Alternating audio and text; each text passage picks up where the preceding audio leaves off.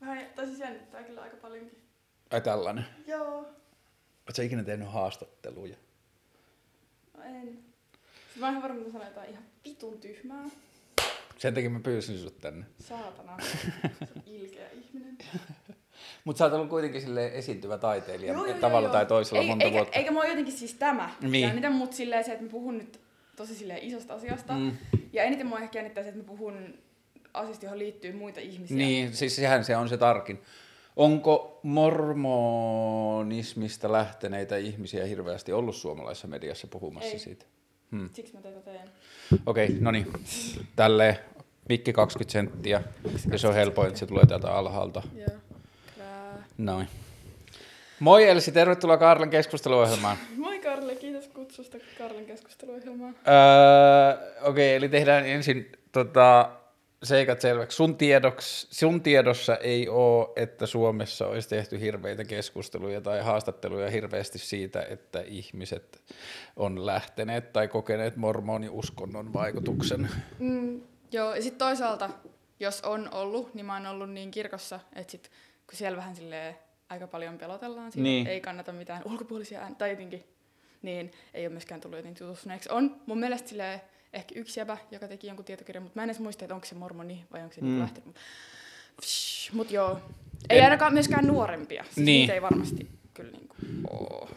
Mutta ennen kuin mennään siihen, niin sitten kun me ollaan tunnettu nyt ehkä neljä, viisi vuotta, neljä mm. vuotta, niin, niin sitten mun mielestä, tai siis meidän ystävyydessä ja jotenkin meidän hengailussa se mormonismi on ollut aika pieni osa. Ja sitten mm. niin kuin mun mielestä se mormonismi, vaikka se on niin kuin noin yhteiskuntakulttuuriajatuksena, niin se on niin kuin semmoinen asia, joka on erottanut sua yhteiskunnasta muuten, tai silleen peruskansalaisesta, niin sitten mun mielestä se on kuitenkin aika pieni osa sitä kaikkea muuta. Niin let's get back to the basics. Kuka sä oot, kuinka vanha sä oot, mistä sä oot, mitä sä teet? No, minähän olen Elsi Sloan. Öö, ja mä oon kasvanut Helsingin Myllypurossa. Ja mä oon... Minä? Tai siis, tai niin mä teen taidetta. Mm. Ja niin kuin musaa, ja sit mä näyttelen, ja sit mä äänisuunnittelen ja tanssin ja kaiken näköistä. Jotenkin tällä hetkellä mä teen vain asioita, jotka tuntuu musta hyvälle. Ja kuinka vanha sä oot? 20. Ja sun sukunimi, sun faija on amerikkalainen? Joo, joo. mun ää, isän äiti on suomalainen, mutta sitten se on muuttanut Jenkkeihin sille vuodeksi, mutta sitten Mm. se olikin siellä yli 40 vuotta. Ja sillä on amerikkalainen mies. Mutta ne asuu nykyään Suomessa. Mutta okay. joo, että mun faija on niinku kasvanut Jenkeissä, mutta asunut käytännössä koko aikuisuutensa Suomessa. Ja onko sun isoisä, jonka sun Suomesta Jenkkeihin lähtenyt isoäiti on tavannut siellä, niin onko sun isoisä ollut mormoni? Se on käännynnäinen ja mun, mun isoäiti on kasvanut niinku mormoniperheessä silleen, että sen vanhemmat on liittynyt kirkkoon, kun se on ollut lapsi. Silleen, että sen Suomessa? Joo, silleen, että sen vanhemmat on ollut sille tyyli ekan sadan mormonin joukossa Suomessa. Miten se sitten on tapahtunut? Miten Suomessa suomalaiset, suomalaissyntyiset ihmiset on joskus 1940, 50, 60-luvulla, 40. niin, niin miten ne on löytäneet ja kääntyneet mormoniuskontoon? Tuli lähetyssaarna ja koputtaa Hmm. hmm. ovelle. Muistaakseni, mä en ole sata varma, tarina meni jotenkin silleen, että ne oli just rukoilemassa jotenkin johonkin uskontoasioihin liittyen ja sitten kun se jotenkin rukous päättyi tai jotain, niin sitten siellä koputettiin oveen ja sitten siellä oli lähetyssaarna. Ja... Kuinkahan paljon ne, kun mormoniuskontoon liittyy tämä lähetyssaarna kiertojuttu, niin kuinka paljon niillä on niin kuin success rate, että kuinka paljon ne käännyttää ihmisiä? En mä tiedä. On ainakin siis, tai jotenkin nykyään toi lähetystyömeininki on ihan tosi silleen numerois kiinni ja se on tosi silleen tavoitteellista ja silleen aika sellaista militanttistakin jopa, tai silleen, että kyllä, kyllä niillä on tosi kova paine silleen saada numeroita aikaiseksi. Öö, mutta en mä niinku osaa tuohon mitään sanoa. Mä oon siis itse, no en tietenkään ole ollut lähetystyössä, voidaan keskustella siitä lisää, mutta mä oon ollut niinku 15 ja 16-vuotiaan niin minilähetystyössä, eli mä oon niin silleen, elänyt sitä lähetyssarnaa arkea huimat ehkä niin kuin, kymmenen päivää yhteensä. Tai niin kuin vähän niin kuin 12 päivää. tetti. Niin, joo. Mutta se kyllä, siitä kyllä sai ihan hyvin kiinni siinä ajassa. Se on, joo, se on niin kuin äärimmäisin kulttikokemus. Öö, sä oot teidän perheen vanhin lapsi. Toiseksi vanhin. Toisiksi vanhin. Muistatko, minkä ikäisenä sä oot tajunnut, että teidän perhe on jollakin tavalla, että, niin kuin, tai että, että meidän perhe on mormoneita, että meidän perhe on vähän erilainen, tai että meidän perheessä on joku poikkeus tai niin kuin silleen erilainen piirre verrattuna muihin koulukavereihin tai...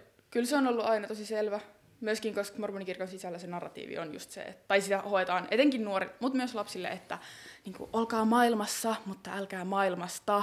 Niin Lestadiolaisilla on sama Joo, joo, joo. lause. Ai ihanaa, Joo. ihanaa. Me olemme maailmassa, mutta me maailmasta. se ei Joo. tietenkään. Joo. Öö, niin, niin jotenkin, ja sitten se on myöskin tosi hassua, koska musta itsestä ainakin tuntuu, että mulla oli usein sellainen olo, että mä oon jotenkin ihan todella outo tämän mun uskonnon takia, mm. ja ihmiset jotenkin tuomitsee sitä, ja, jotenkin, ja vaikka ei ketään vittu kiinnosta, tai Mm, silleen, niin että et, et, et, niin kuin nuorena ja lapsena oli sellainen identiteetti, että mä oon jotenkin tosi erilainen, mutta silleen, Opetettiinko teille, että kun lestadiolaisuudessa oli myös semmoinen narratiivi, että maailma vihaa meitä? Joo, joo. Joo, tietyllä tavalla. Totta kai, okei, tämä on myöskin ihan oma asiansa, että mm. mä oon kasvanut Suomessa, mm. Ö, mormoniperheessä, ja siis toisin sanoen sellaisessa ympäristössä, missä mä oon koulussa aina ollut silleen ainoa mormoni. Mm. Ö, ja niin kuin, jos mä olisin kasvanut Jutahissa, niin siis tämä mun tarina olisi ihan Mm, mm, mm, mm, tyystin mm. mm. erilainen. Ja sitten sen lisäksi, että mä oon ollut koulussa ainoa mormoni, mä oon myöskin ollut silleen, ö, no, niin kuin kuitenkin silleen musaluokalla, ja sitten mä oon ollut Kallion lukiossa, mm. niin jotenkin... Mm. Niin. Siellä on ollut muutenkin frikkejä. Joo, joo, ja ihan vitusti homoja. Kallion lukiossa on vitusti homoja.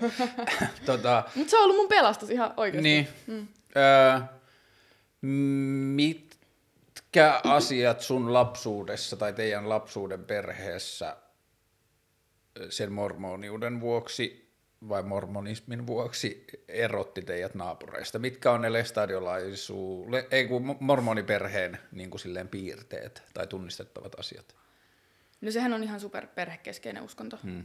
Öö, tai että, ja ehkä niinku ajankäytön suhteen. No okei, okay, no siis mulla on viisi sisarusta. Hmm. se ei ole suoraan ehkä mormonismista tai silleen, että siellä ei olla. Tai siis kyllähän niinku lisääntykää täyttää maa, hmm. sille on ihan Mutta siellä ei ole juttu. suoraan ehkäisykieltoa. Ei, ei. Joo. mutta sille, että se on niin perhekeskeinen uskonto, että sit perheet on usein isoja, mm. mikä oli ainakin meidän perheessä se keissi. Öö, mutta se, että käydään joko sunnuntai kirkossa. Ja niin, en mä tiedä. Kai se niinku muutenkin on sillä tavalla, mutta meidän mutsi oli koton silleen meidän kaikkien lapsuuden. Mm. Et en mä sitten tiedä, onko se, mutta ehkä se ei ollut niinku erilaista. Mutta silleen, että käydään joko sunnuntai kirkossa ja sitten joka maanantai-ilta on perheilta. Ai aina kokoonnutaan. Joo, ja yhdessä opiskellaan pyhäkirjoitus. Ja, teo- ja teoriassa siis vähän sille vaihtelevalla menestyksellä meidänkin perheessä silleen, joka aamu luetaan yhdessä pyhiäkirjoituksia perheenä ja joka mm. ilta myös. Ja pidetään perherukoukset. Tai jotenkin, että et on tollaisia niinku, rituaaleja.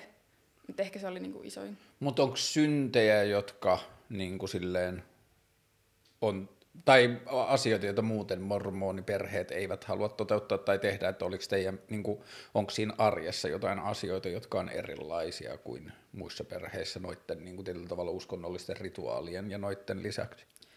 Öö, Onko siellä näitä mitään, niin kuin, onko popkulttuuri haitallista, TV tai No siis- musiikit tai... ei niinku suoranaisesti. Öö, mutta meillä ei siis ollut kyllä telkkaria mm. siitä, kun mä olin joku silleen kahdeksan. Mutta se ei li, niinku liittynyt myöskään silleen suoraan siihen uskontoon, että mm. meidän vanhemmat halusivat vaan kokeilla, että pärjätäänkö me ilman, niin sitten pärjättiin ilman. Mm. Mutta kyllä me sitten mummolla sain katsottiin TVtä. Niinku, mm.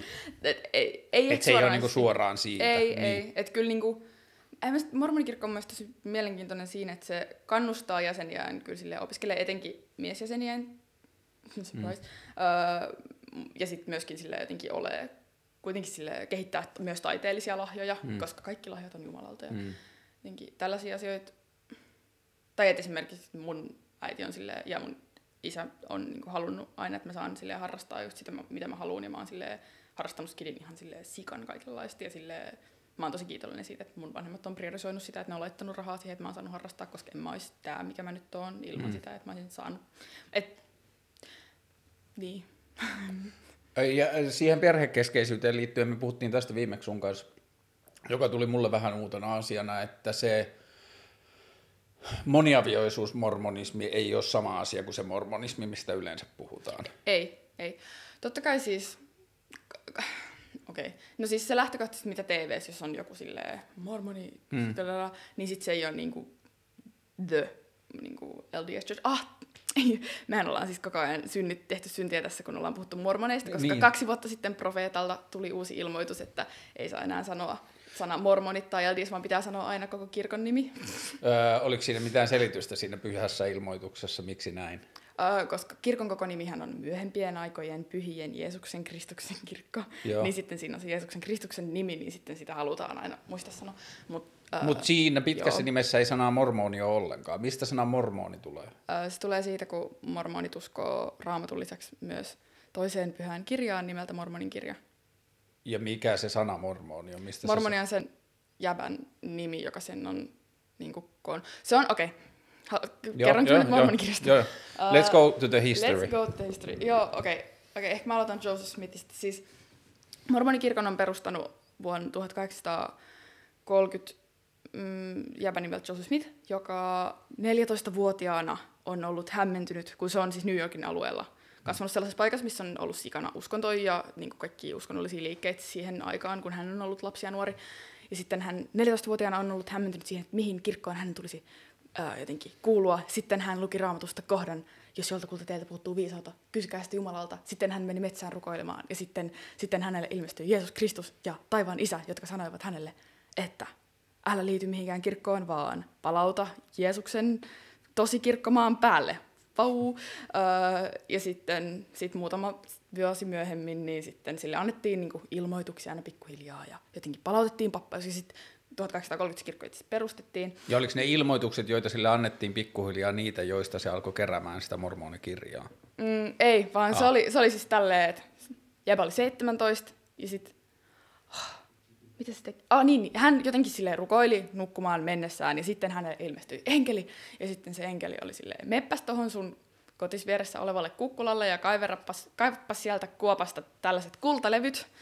Sitten se meni sinne ja sitten oikeasti, siis mormonikirjan historia on täynnä oikeasti niin, niin paljon tarinoita ja niin jotenkin Mennään nyt silleen niin kuin historia sen kirjoittaa, ei olla kyynisiä, ei ruveta Ei, mutta kyseenalaistamaan. se vaan, että tämä on niinku hirveän monimutkaista. Niin, aivan, joo. että tässä on niinku paljon käänteitä ja sitten kun mä oon opetellut nämä niinku lapsena ulkoa. Onko ne pitänyt opetella? Onko ne ollut, niin kuin, onko osa sitä uskonnon tietyllä tavalla teologiaa sen uskonnon historia myös?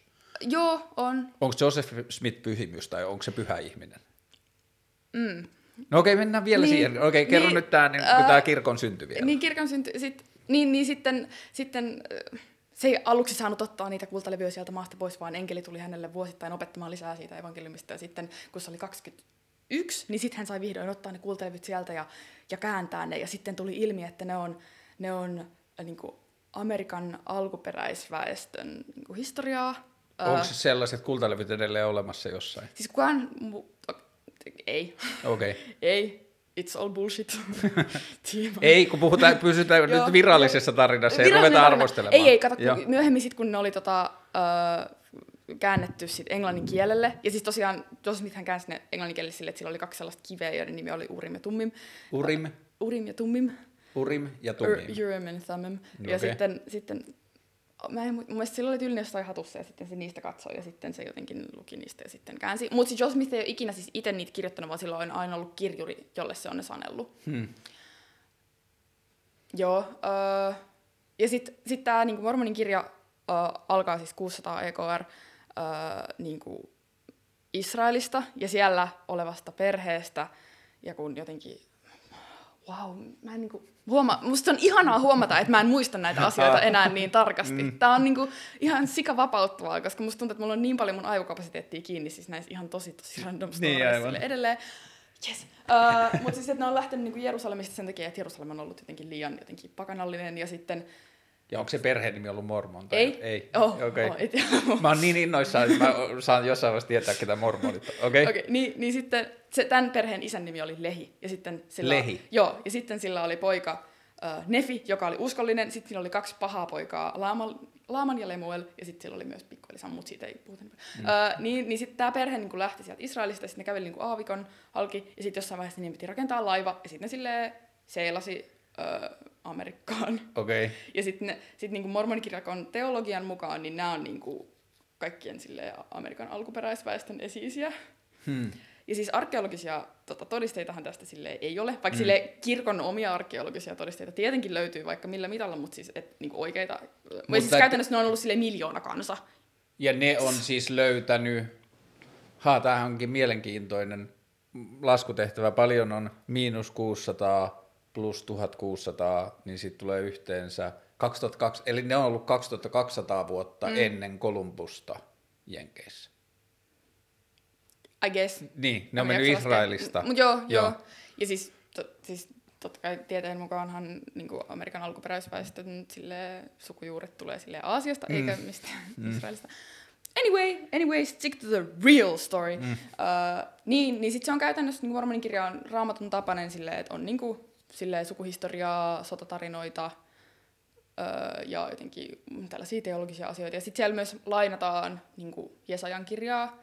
Ja fun fact, se Jesajan äh, kirjan ne kohdat, mitä siellä lainataan, niin siinä on sellaisia todella spesifiä virheitä, jotka on ollut vaan siinä raamatun käännöksessä, mikä on silloin Joseph Smithin aikaan ollut käytössä. Eli siis ihan on niin kuin Jumalalta ilmoituksena tietenkin saanut siis tämän jotenkin... Anyway, Mutta siis siinä 1800-luvun sillä hetkellä käytössä olleessa englanninkielisessä raamatun käännöksessä, niin Jesajan kirjassa on joitakin asioita käännetty alkutekstistä tavalla, jotka on myöhemmin todettiin, että tämä on ollut niinku väärä käännös. joo, jotka on ollut spesifejä vaan sille versiolle, mitä Niin, just on itse aivan. silloin lukenut. Ja ne on otettu siihen niinku mormonikirkon Joo, käsitykseen joo, joo. siitä. Joo, tai silleen, että siellä on niinku ihan sikapitkiä pätkiä jäsenkirjasta, mm. ja sitten niinku väit- pointtina on se, että heillä on ollut niinku Israelin, tai niinku on ollut niinku Israelin kansan ja niinku juutalaisten pyhiä niinku kirjoituksia mukana. Mm. Ja siihen liittyy ihan omat storit, siihen liittyy yksi murha ja kaikkea siinä mormonikirjassa kerrotaan. Anyway, uh, niin sitten niillä on ollut niinku ne siellä mukana siellä Amerikan Mm. kontinentilla ja niin näin. Mutta siis mormonikirja kertoo historian niin 1600 EKR viiva 600 vai 1600 Ei, EKR? kos- 600 EKR viiva 300 JKR, ja se huipentuu siihen, kun Kristus, äh, kun on kuollut ristillä, niin sitten hän vierailee tämän kansakunnan luona äh, niin kuin silloin 33 JKR, silloin kun se on niin kuin se kolme päivää, kun hän on Niin. kuollut. Ja sitten hän saarnasi evankeliumia suoraan heille. Ja jotenkin Niin se kävi näin. Jenkeissä silloin, Joo, näiden kolmen päivän Jep. aikana. Mm. Teleporting King. Uh, niin sitten... Niin, niin sitten okei, okay, kun tämä mormon jäbä on. Okei, okay, koska siis tosiaan niitä on, on aina ollut siis, ne kirjat on samalla tavalla nimetty kuin raamatussa, että on niinku, niinku ensimmäinen Nefin kirja, toinen Nefin kirja, uh, Omni, uh, wow, mä en muista näitä kirjoja, yes. uh, no Alma, uh, uh, Helamanin kirja, uh, sitten on niinku mormonin kirja, moronin kirja, ja siihen. Kuinka iso se mormonien oma raamattu, tai siis myöhempien aikojen pyhien Jeesuksen Kristuksen kirkon pyhäkirja, niin kuinka paljon se on paksuudessaan verrattuna raamattuun? Öö, mä en muista montako sivua raamatussa on, mutta öö, tuossa on suomenkielisessä versiossa on joku reilu 600. Ja olen ensimmäisen kerran lukenut sen kannesta kanteen, kun olen ollut kymmenen. Milloin sä oot lukenut eka kerran raamatun, vai oot sä lukenut koskaan raamattua? Olen mä lukenut raamatunkin. Mä luin, sit- no, no, mä oon lukenut Uuden testamentin kannesta kanteen, kun mä oon ollut ehkä 12. Onko niiden Mut kirjojen välillä konflikteja? Hmm. Ei periaatteessa mormoniteologian mukaan, niin ne täydentävät toisiaan. Öö, mutta siis onhan siellä jotain vähän silleen risti... Mutta sitten mormonit niinku aina lähtökohtaisesti kuitenkin ehkä kuitenkin perustaa mormonikirjalle niinku enemmän noita. Mutta ne on molemmat periaatteessa yhtä tärkeitä on, on, on, kirjoja. on. Ja sit, sitten mormonikirjan lisäksi, okei, mä selitän kuka tämä mormon Niin, oli. joo. Niin siis, koska niitä kirjoja on sille useampia, niin sitten mormon oli se tyyppi silloin ö, 300 JKR, kun se kansa oli sille jotenkin kuolemassa sukupuuttoon mm. tai jotenkin muuttumassa täysin, ei, ei, ei, ei ollut, siis ne oli muuttumassa täysin jumalattomiksi, mm. niin sitten, sitten Jumala käski, että täytyy koota niistä sellainen yhtenäinen kirja ja sitten piilottaa se maahan. Ja sitten se oli se, minkä Joseph Smith löysi Se kultaiset joo, laatat. Joo, joo, mihin se on kaivertanut ne, niin sitten öö, niin se kokosi niistä pronssilevyistä, jossa oli niin ne kaikki kirjat sille pitkin versioihin, niin se kokosi niistä kultalevyt. Ja sitten nämä kultalevyt on Joseph Smith kääntänyt. Ja sitten koska se mormon jäbä on ne silleen lyhentänyt ja tehnyt yhdeksi kirjaksi, niin sit se, siksi sen kirjan nimi on mormonikirja. Ja sen takia mormonit kutsutaan mormoneiksi, paitsi että ei saa kutsua mormoneiksi, mutta kuitenkin. Eli ah, se sana mormon tulee noin 300 JKR Jenkeissä eläneestä tyypistä, joka on kerännyt siinä vaiheessa vähän niin kuin hämmennyksen alla olevan teologisen kokonaisuuden siinä välissä niin kuin semmoisen, niin. vähän niin kuin tietyllä tavalla Elias Lönnrut on kerännyt Kalevalan. Joo, joo tai että niitä on ollut niitä pronssilevyjä sille, mm. koska on aina käsketty. Onko sille muuta nimeä kuin Mormon? Onko sille etunimi, onko se sukunimi? Onko se, on Mormon. Se on Mormon. Mormon. Jep. Okay. Ja sillä oli, jes mä en tätäkään muista enää. Uh, mä poika, Mormon, Mormon. Mä en muista kumpi on Mormon. Mut siis joo, Ja se on henkilö nimeltä Mormon, joka keräsi sen siinä vaiheessa levällään olleen kaman yhteen. Ja siitä tuli Book of Mormon, joo. joka katosi 1500 vuodeksi. Joo, hän tai sille, sen maahan. Niin, just hautas maahan. Ja sitten Joseph Smith sai ilmestyksen, että hei, tuolla on tällainen kirja, joka on kerätty silloin. Ja sä satut asuu ihan tämän vieressä. Niin, että sä asut sen vieressä, että me ollaan valittu, minä ja mun faija, ollaan valittu sut hoitamaan tämä homma, niin kuin sille oli ilmesty siis molemmat, sille tuli sekä joo, Jeesus joo. että taivaan paitsi, paitsi, että siinä vaiheessa, kun se oli 14, niin, ne, niin kuin ne Jesse ja sen frendi ei kertonut sille, että mitä se pitää tehdä, vaan, vaan kävi ne sille moikkaa, että me tullaan vielä jep, uudelleen. Jep, ja oli silleen, että tämä on sun tehtävä, uh, mutta sitten kun se oli 17, niin sitten sille ilmestyi enkeli Moroni. Moron? Mormon vai Moron, apua? Koska Moronhan on niinku idiootti. Eikö Moroni? Moroni. Ah, niin Moroni. Joo. Okay. Mun mielestä se oli enkeli, enkeli Moroni ilmestyi sille. Okei. Okay. Joo, ja sitten se kertoi. Koska se, se tuli sanomaan, siis että nyt meillä on sulle duuni. Jep, ja se oli silleen, että meepä tonne.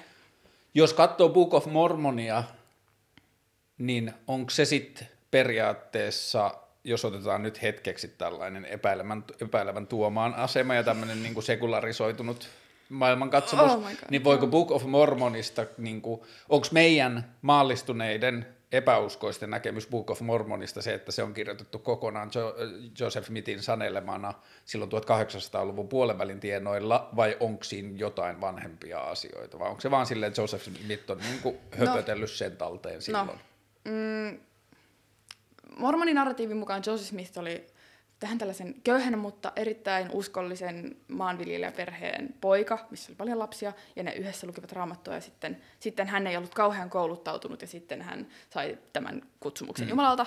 Mutta todellisuudessa mm, sillä oli niinku sen, saatan olla väärässä, don't call me out on this, öö, niin mm, sen äidin puolelta jotenkin niin, kuitenkin aika semirikkaita sukulaisia, ja sitten se on lapsena silloin on ollut joku terveysmeininki, sit se on mennyt asua sen sukulaisten luokse, ja niillä on ollut siellä paljon kirjoja. Ja hän on kuitenkin saanut sieltä niin kuin sitten koulutusta.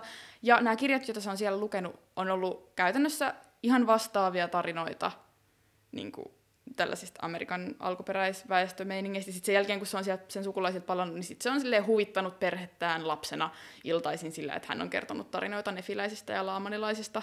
Tai niin kuin näin. Nefiläiset ja laamanilaiset. On se kaksi kansakuntaa. Jotka on tullut sieltä Israelista tai way jo, back. jos se niinku muodostuu, se mormonkirja käytännössä, siellä mm. on niinku lefinäistä On siellä jotain muitakin meininkejä, mutta silleen mm. basic. Ja laamanilaiset on tietenkin pahiksi ja nefiläiset on hyviksi. Välillä ne on myös toisinpäin, mutta lähtökohtaisesti ne on noin päin. Ja, ja siis, lähtökohtaisesti Team Nefi. Joo, joo, ihan siis full on. Mutta myöskin siis äh, mormonikirkkohan ei ole siis ollenkaan rasistinen tietenkään. Esimerkiksi siinä, että mormonikirjassahan ei ole kohtia, jossa Jumala sanoo, on, sanoo, että laamanilaisten iho on tummempaa sen takia, että heillä on tällainen kirous, että nähdään, että he ovat iljettäviä ja pahoja. Hmm. Siis siellä ei ole, mutta ei, siellä ei on. ole ollenkaan. Siis on todellakin. Ja siis, ja niin kuin, jotenkin, sitä on vielä sille ajan kuluessa vähän sille jotenkin... Mä en muista, onko se otettu nyt pois niin kuin tästä uusimmasta käännöstä, mutta silleen, että... Ja siis hauskaahan tässä on se, että koska mormonikirjahan sanotaan olevan täydellisin kirja, mitä koskaan on maan mm. päällä kirjoitettu, ja se on suoraan Jumalan sanaa, ja sitä on muutettu sen alkuperäisen julkaisun jälkeen yli 100 000 kertaa. Kuka sitä muuttaa? Se on nyt sitten... Okei, ei mennä vielä siihen niin kuin tämän päivän Utah-kirkkoon, eikä siihen. Joo. Vaan sitten, okei, nyt pienen recap. Ö, Jeesus kuoli, sitten se laitettiin sinne luolaan, sitten se suuren kiiven vieritti hän syrjään haudan suulta. Sitten se meni käymään Jenkeissä. Ei, ei kun samalla kun se oli siellä haudassa. Eikö niin, silloin kun se oli siellä Jenkeissä, niin sitten se ei lähtenyt vielä pois. Se oli siellä haudassa, mutta se, sitten, se kivi oli vielä paikoillaan, mutta se kävi Jep. mestoissa. Jep. Ja, sit se, ja, sit, ja siis jotenkin mormoniteologiaan kuuluu myöskin se, että että tämä mormonin kansa on vain yksi ja tämä niinku Israelin kansa on vain yksi. Että Jumalan näitä kansoja on ollut ympäri maailmaa, että jotenkin silleen, että teoriassa voisi löytää silleen, satoja muitakin tällaisia jotenkin hyveellisten kansakuntien hmm. historioita, joita on ole. Kun lestadiolaisuudessa toi sama kela on mennyt niin, että raamatussa on yksi kohta, jossa Jumala sanoo, että kuule sinä pieni joukko. Mm. Niin se kuule sinä pieni joukko lause tekee uskottavaksi tai hyväksyttäväksi sen, että on vain yksi ainoa usko, jossa on vain 100 000 jäsentä. Mm, Mutta sitten, onko se Jesajan kirjassa puhutaan jotenkin siitä, jostain Juudan kannosta, josta versoaa jotenkin eri suuntaan ja joku saukko Niin ja jotain, joku jotain, tämmönen, jotain, jotain, ja, niin sit siihen perustetaan tätä mormonikirjoista. Joo, koska siis lestadiolaisille on ihan sata varma, että kukaan muu ei päästä taivaaseen. Joo, okei, okay, tämä on sitten taas eri asia. Tai silleen, että mormonikirkko on ihan tosi niin kuin elitistikirkko, ja siis mormonikirkko ei usko helvettiin ja taivaaseen, vaan että on silleen, okei, okay, on niin kuin ulkoinen kadotus, mutta sinne joutuu ei oikein silleen sanota kauan tarkkaan, että ketä sinne joutuu, mm. mutta siis sellaiset, jotka tietoisesti tekee väärin. En tiedä, lukeutuuko meitä Homot siis ja tummaihoiset. No siis eh, jotenkin muistan lapsena, että on sanottu, että tyyliin Hitler Hitler ehkä. Ehkä, Joo. mutta silleen teoriassa, koska se määritelmä on ollut se, että he, jotka tietoisesti rikkovat Jumalaa vastaan, niin onko ne silleen Mm. itekin. Uh, mutta silleen, että et, okei, et ei ole taivasta helvettiä, vaan on silleen käytännössä kolme taivasta, niin kuin terestinen, telestinen ja selestinen valtakunta. Sitten selestinen valtakunta uh, jakautuu vielä kolmeen, joista kaikista korkein on silleen korotus ja sen niin kuin extra special... Korotus? Joo, jep, exaltation. Niin sen niin kuin extra special VIP-juttu on se, että siellä saa olla niin kuin iankaikkisesti perheen kanssa, kun, koska sitten sit tämä tulee taas mormonitempeleihin linkittyy, koska kun temppelissä se holmitaan avioliitto, niin sitten se on iankaikkinen ja saa mm. olla koko perheen kanssa siellä. Öö, joo, niin, niin sitten jotenkin että mormonit on periaatteessa ainoita, koska ne on ainoat, jotka voi mennä temppelissä naimisiin, niin jotka voi päästä sinne korotukseen. Eli se on silleen best of the best of the best. Mut silleen, Mutta että se on vaan niinku sitten periaatteessa vähän niin kuin hotelli ja sen kerroksia ja sviittejä, siis sillä tavalla, että muukin jengi, ei mormoni jengi, voi silti päästä taivaaseen. Joo, että... joo, joo, ja siis Joseph Smith on sanonut, että koska niistä kolmesta taivaasta, niin se alin on terestinen. Mm. Mä en muista, kummin päin ne menee. Wow. siis, äh, niin mun mielestä terestinen oli alin, niin sitten sinne, jos ihmiset tietäis millainen se on, niin kaikki tappaa sitten, sä et pääse sinne, koska se on niin... Sinne alimpaankin jep. Okei. Okay. Joo, mutta sitten siellä ei saa olla niinku taivaallisia niin isän kanssa, että siellä vierailee vaan tyyli enkeleit, että ei edes Jesse käy siellä. Mutta että sitten, kun tuossa taas tulee se, että jos et sä eläessäsi tiedä siitä uskontoasiasta tai siitä kaikesta niin kuin kauneudesta, mitä myöhempien pyhien Jeesuksen Kristuksen Myöhempien kirkko, aikojen pyhien. Myöhempien aikojen pyhien, anteeksi, kirkko, niin myöhempien aikojen pyhien Jeesuksen Kristuksen kirkko, niin kaikki se riemu ja se ihanuus, mitä ne kertoo taivaasta, niin jos eläessään ei tiedä siitä ja sitten kuolee ja pääsee sinne terestineen, sinne lower level mm. niin kuin taivaaseen, niin miten osaa edes kaivata, koska sitten kun siellä käy enkeleitä ja kaikkea, mm, mm. niin sitähän voisi kuvitella olevansa täysin tyytyväinen siihen versioon Niin, no, taivaasta. siis käytännössähän joo. Tai silleen, mä oon joskus mun Fajan kanssa puhunut ja se on ollut silleen, että periaatteessa niinku, että kaikille ihmisille käy silleen hyvin, että, silleen, Mm. että mormoni uskonto on periaatteessa vaan sitten jotenkin niille, jotka haluaa silleen jotenkin extra wow. ja siis mä muistan, että kirkossa joskus nuoris on opetettu jotenkin tätä jotenkin silleen, että jonkun vitun toppatakkivertauksen kautta, että jos on jotenkin joku synnin toppatakki päällä ja sitten menee sinne korotukseen, niin sitten siellä on tosi kuuma ja sitten jos sulla on se päällä, niin sit sä et vaan niinku sovellu sille ja silloin on liian kuuma, että sitten se on vaan niinku Et sulla on niinku hyvä mesta, mutta sä et ole ihan parhaassa mahdollisessa jamassa ottamaan sitä vastaan. Tyyppisesti. Ty- Okei. Mutta siis mä en ole niinku, jotenkin vasta kirkosta lähtemisen jälkeen, niin mä oon alkanut kelaa, että miten, miten se niinku, korotus edes käytännössä toimii. Tai silleen, että et sit siellä ollaan sille ydinperhe, mutta sit kans niinku kaikkien, mut et miten, ja siis mä oon niinku niin monta kertaa mun päiväkirjaan silleen skidinä ja nuorena kirjoittanut, että, että jotenkin pitäisi jotenkin tsemppaa noin sisarusten kanssa jotenkin, tai siis mulla on aina ollut hyvät silleen, suhteet mun sisaruksiin, ei siinä mitään, mutta sitten jotenkin se, että ajatus, että mun pitää viettää niin kauan vielä silleen koko vitun iankaikkisuus. niin Mä mietin tota jo aikaisemmin, että mitä jos ei ole hyvä perhemeininki. No, ei Tai ole oikein ei vaihtoehto. Niin, että jos, jos mormonikirkon lupaus, se niin kuin mitä se diili on sulle on, että sä saat olla sun perheen kanssa ikuisesti, niin mitä jos ei dikkaa sit perheestä niin paljon? Niinpä, niinpä. Jep. Mä ju, ju, Otat sä nyt synnin toppatakkia pois otan päältä? jotain, joo. Ö, niin mä tota, juttelin mun yhden silleen, mulla ei ole kauheasti ex-mormonikavereita, mutta mut tää yksi, joka mulla on, niin, äh, niin kuin Suomessa, äh, niin se sanoi sitä, että se, tai niin ne otti kuvan jostain sen päiväkirjasta, jota onkin 13 vuonna kirjoittanut, niin, niin sitten se on kirjoittanut sinne, että, että sitten menen temppelissä naimisiin ja toivon voivani rakastaa miestäni niin paljon, että jaksan häntä koko iän kaikki sun.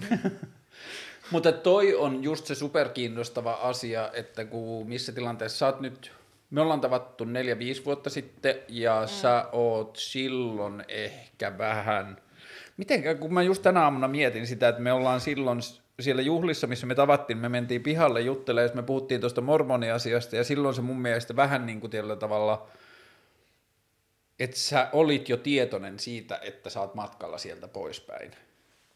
Mulla on semmoinen... En mä kyllä, en mä mun mielestä ollut, Okei. koska se oli niinku lokakuu 2007. Oliko se 16? 16? 16? Joo, ei, ei, ei. Okei. En ole todellakaan. Eikö niin? Ehkä Kyllähän mä oon aina ei. osannut sille jotenkin katsoa asioita vähän sille ulkopuolelta, tai että mä en ole ihan ollut, tai mä oon osannut sille jotenkin kriittisemmin Mm. ehkä sille jotenkin. Mutta mä muistan, että mua on pelottanut jutella sunkaan siitä, Haa. siitä asiasta. Tai niinku, että jotenkin se, tai että et jotenkin sunkaan jutteleminen sit oli, tai sä olit ehkä sille eka tyyppi, jonka kanssa mä oon sille ikin jutellut, joka on joskus lähtenyt jostain Niin. niin. vastaavasta. Kun se oli osa sitä Joo. meidän keskustelua, että me käytiin läpi sitä niin kuin jotenkin, kun tämä on se, mitä sä nyt käyt, että kun sä joudut selittämään jollekin ulkopuolisille mm. niitä asioita, jotka on ollut sulle itsestäänselviä aikaisemmin, mm. ja sitten kun sun usko niihin loppuu, niin sitten se, että minkälaista prosessia sun aivot joutuu käymään selittäessään niitä asioita, niitä totuuksia mm. uudelleen, koska sit sä huomaat niitä tietyllä tavalla leap of faithejä tai niitä käppejä, joita sä oot tehnyt uskoaksesi niihin kysymättä, mihin tämä perustuu. Joo. Ja sitten nyt kun sä joudut selittämään niitä uusiksi, niin sitten ne tulee näkyväksi, että hei, tästä puuttuu silta ja tästä puuttuu silta, että joo. miksi tämä menee näin. Oikeasti noita käppejä on niin paljon, niin paljon mormoniuskonnossa. Koska sitten toi on niinku kiinnostavaa, että esimerkiksi vaikka, niin kuin sanotaan vaikka teidän isä ja äiti tai sun isovanhemmat, jotka on kuitenkin nähneet arvokkaaksi tai on halunneet valita sen niinku uskon tien, mm. niin miten se mormoni yhteisössä oleva perhe vertaa sitä, koska siis toinen vaihtoehto olisi se, että sun ei tarvitse stressata maanantaina siitä perhetilanteesta, ja sun ei tarvitse stressata siitä rukoushetkestä, mm.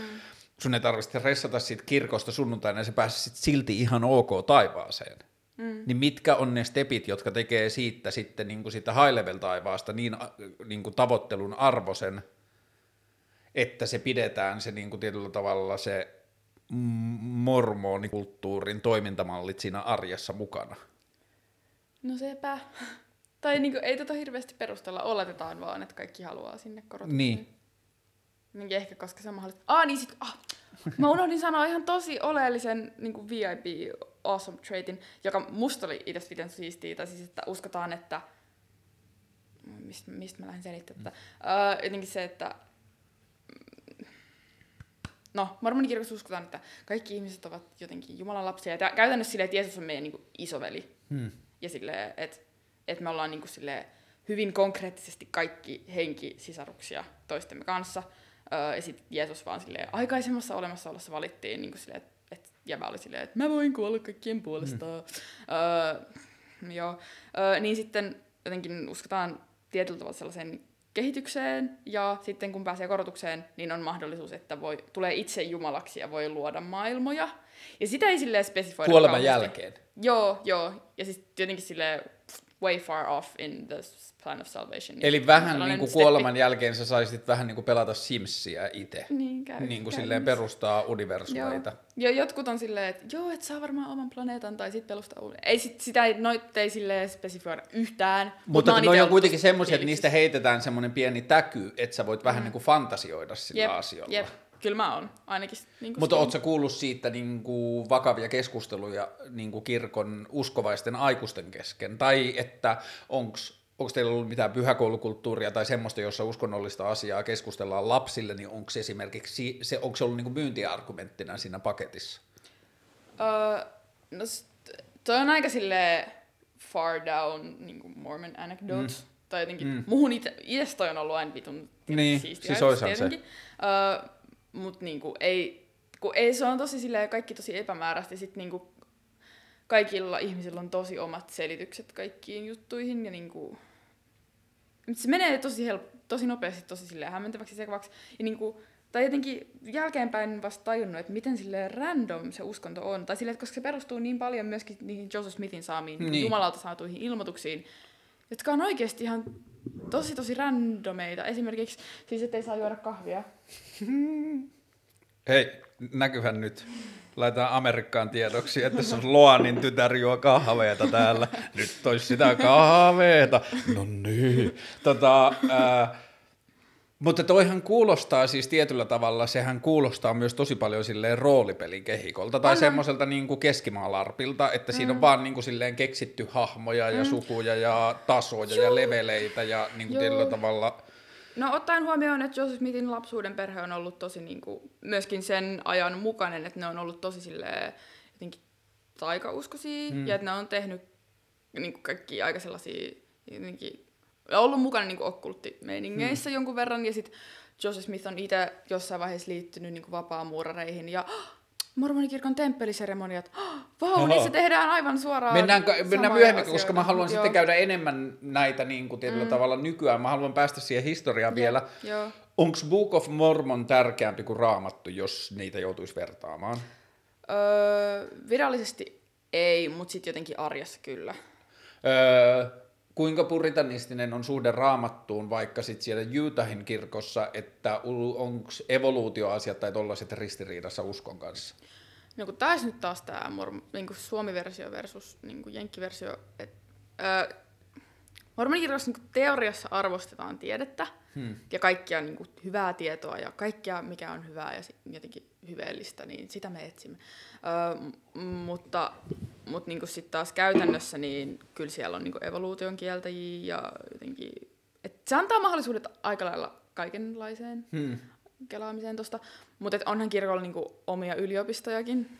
Okei. Okay. Aika silleen far- farssi tietyllä tavalla. Että niinku, wow, niin kuin BYU-yliopistot. Uh, niin sit, BYU.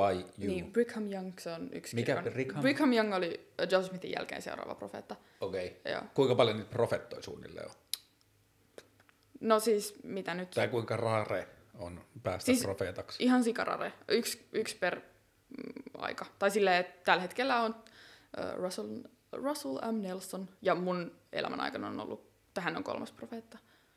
Eli niitä on tietyllä tavalla koko historia aikana, niitä on joku 30-40 profeettaa. Mutta siis sama meininki kuin raamatus, tai sille vanhassa testamentissa, että siellä on ollut se Mooses, siellä on se Noa ja Niin, mutta nyt niin kuin Joseph Smithin jälkeen, niin niitä on niin kuin ehkä silleen parikymmentä, muutama kymmentä joo, profeettaa. Joo. Onko Joo. se, kenet sä nyt, mikä Nelson, Joo. niin onko se semmoinen jäbä, kenestä mä oon ehkä nähnyt kuvan, siis semmoinen keski-ikäinen valkoinen Ei, vanhoja, vanhoja ukkeleita hän Niin, niin, mutta että se päälläkikalju, semmoinen... Joo, no siis ne on kaikki päälläkikalju. Niin just, okei. Okay. Mm, se on ehkä, onko sillä val- vähän sille Einstein low key Ehkä. Se ja on sit... Gordon B. Hinckley, joka on kuollut, kun mä oon ollut ehkä kahdeksan ja mä oon kattonut jotain satelliittilähetystä sen hautajaisista ja mä oon itkenyt. Tietenkin sä oot itkenyt. Kuinka kahdeksanvuotiaana? Gordon B. Hinckley, rest in peace. Ää, tota, ja ne on niin kuin aina sillä hetkellä myöhempien aikojen pyhien Jeesuksen Kristuksen kirkon niin kuin silleen piispa. Mm, en sille paavi. Niin, paavi. Joo. Niin just aivan. Joo, ja sitten sen lisäksi hänellä on kaksi neuvontaantajaa ja sitten on 12 apostolia. Et samalla tavalla kuin Jeesuksella oli apostoleet, niin sitten nykyaikana ne? on apostoleet. Vai miten ne tulee Jumalan apost- johdatuksen avulla, mutta jotenkin yllättäen ne sille kind of tuntee kaikki toisensa jo etukäteen. Mm. Eli sille samat ehkä rikkaat mormonit. Siis oikeasti mormonikirkon hierarkia on siis jotenkin ihan super...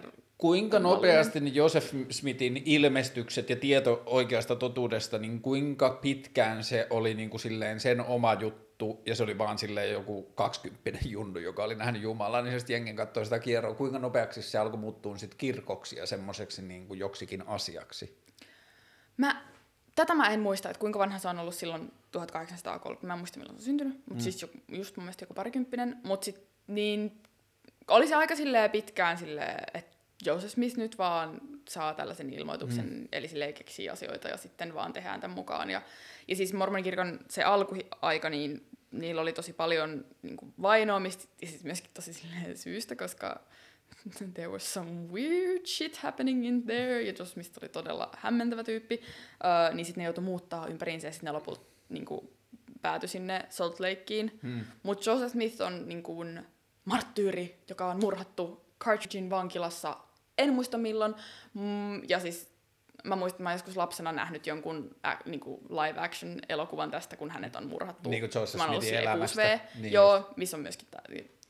Mutta siis mä oon niinku nyt jälkeenpäin, kun mä oon vasta sille, oikeasti varmaan viimeisen kahden kuukauden aikana oikeasti uskaltanut tutustua mormonikirjan historiaan, mm. että mitä se niin kuin käytännössä oikeasti on, koska wow. Uh, niin jotenkin esimerkiksi lukenut sen, että silloin kun sitä on ammuttu, niin silloin on ollut ase ja se on itse ampunut niitä takas. Tai jotenkin, ja, mm. siis, ja se oli vankilassa silloin niin kuin, muistaakseni niin kuin rahanpesusyytteistä.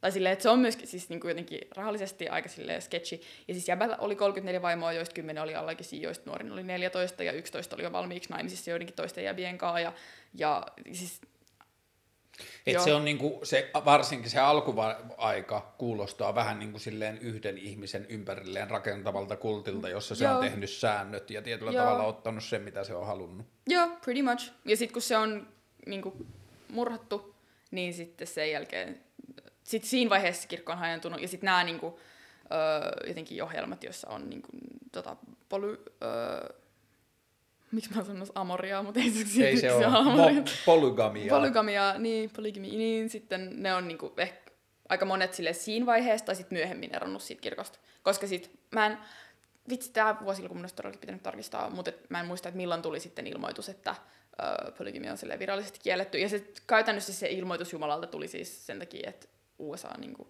se niin, laki niin, sen. Joo, Mut kuinka, painostettiin siihen tosi Kuinka kovaa. iso ryhmä ihmisiä on se aikoinaan Joseph Smithin jälkeen liikkeestä lähteneiden ihmisten porukka, jotka hyväksyy polygamian ja jotka elää sitä lifea, niin kuinka iso osa se uskonnollinen piiri on osa sitä niin kuin pää ne, ei, ne on potkittu sieltä pois. Joo, mutta kuinka, niin kuin, kuinka isot mittasuhteet? Paljon sä olet mulla viimeksi? 15 miljoonaa?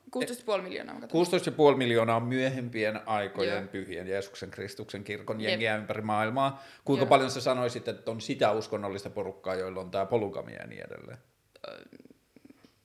ehkä tuhansista. En mä tiedä, onko siitäkään. Ja silti Mut toi on crazy, että jos se on silleen niin kuin ihan noin pieni osa mutta meille länkkäreillehän se on vähän niin kuin sama, koska mulle, jos vielä ennen, kun me juteltiin viimeksi ehkä kaksi-kolme kuukautta mm. sitten, mm. niin se tuli silloin mulle uutena asiana, että se ei ole niin kuin varsinaisesti Joo. samoja mormoneja, joita mä näen täällä kulkemassa silleen valkoinen kauluspaita ja kravatti päällä. Joo, ei todellakaan. Ei todellakaan. Kyllä niin kuin, mm, jotenkin siellä Jutahissa, niin ne on sille todella sille jotenkin excluded kaikesta, niin kuin, että se on, mm. tehdään tosi selkeäksi siellä, että ne ei ole niin kuin, The Mormon-kirkkoa. Mutta nekin on siellä Juutahissa. No aika, aika pitkälle, tai Joo. silleen jossain päin jenkkejä. Niin just. Et ei Suomessa ole mitään tällaista. Tiedätkö, onko koko sana mormon, niin onko se kokonaan niin tullut vasta Joseph Smithin aikana, vai onko olema, ollut olemassa ennen Joseph Smithin aloittamaa niin narratiivia, niin onko koko niin tyyppiä nimeltä mormon ollut missään? Vai mä onko se tullut koko vasta siinä vaiheessa? Mä en tiedä, mutta ainakin siis mä tiedän sen, että mormonin kirjassa monet paikan nimet ja ihmisten nimet on aika silleen yllättäen samoja kuin mitä siinä on sen, sen lapsuuden jotenkin sille ympäristöissä mm. ollut niin kuin nimiä paikoilla ja muuta. Et, joo, mutta en, en tiedä. Eli siis sit alkuhistoriasta voidaan myös kuvitella tai kertoa semmoinen versio, että on ollut jäbä, jolla on ollut hyvä mielikuvitus, ja se on ollut tosi karismaattinen. Niin, se on ollut tosi karismaattinen, mm. hyvä tarinankertoja. Tietyllä tavalla on voinut olla vaikeat ajat tai joku muu, joka on niin kuin helpottanut sitä sen asian kertomista. Mm. Ja se on ollut sellainen alue, että sitä on tehty siellä paljon muutenkin.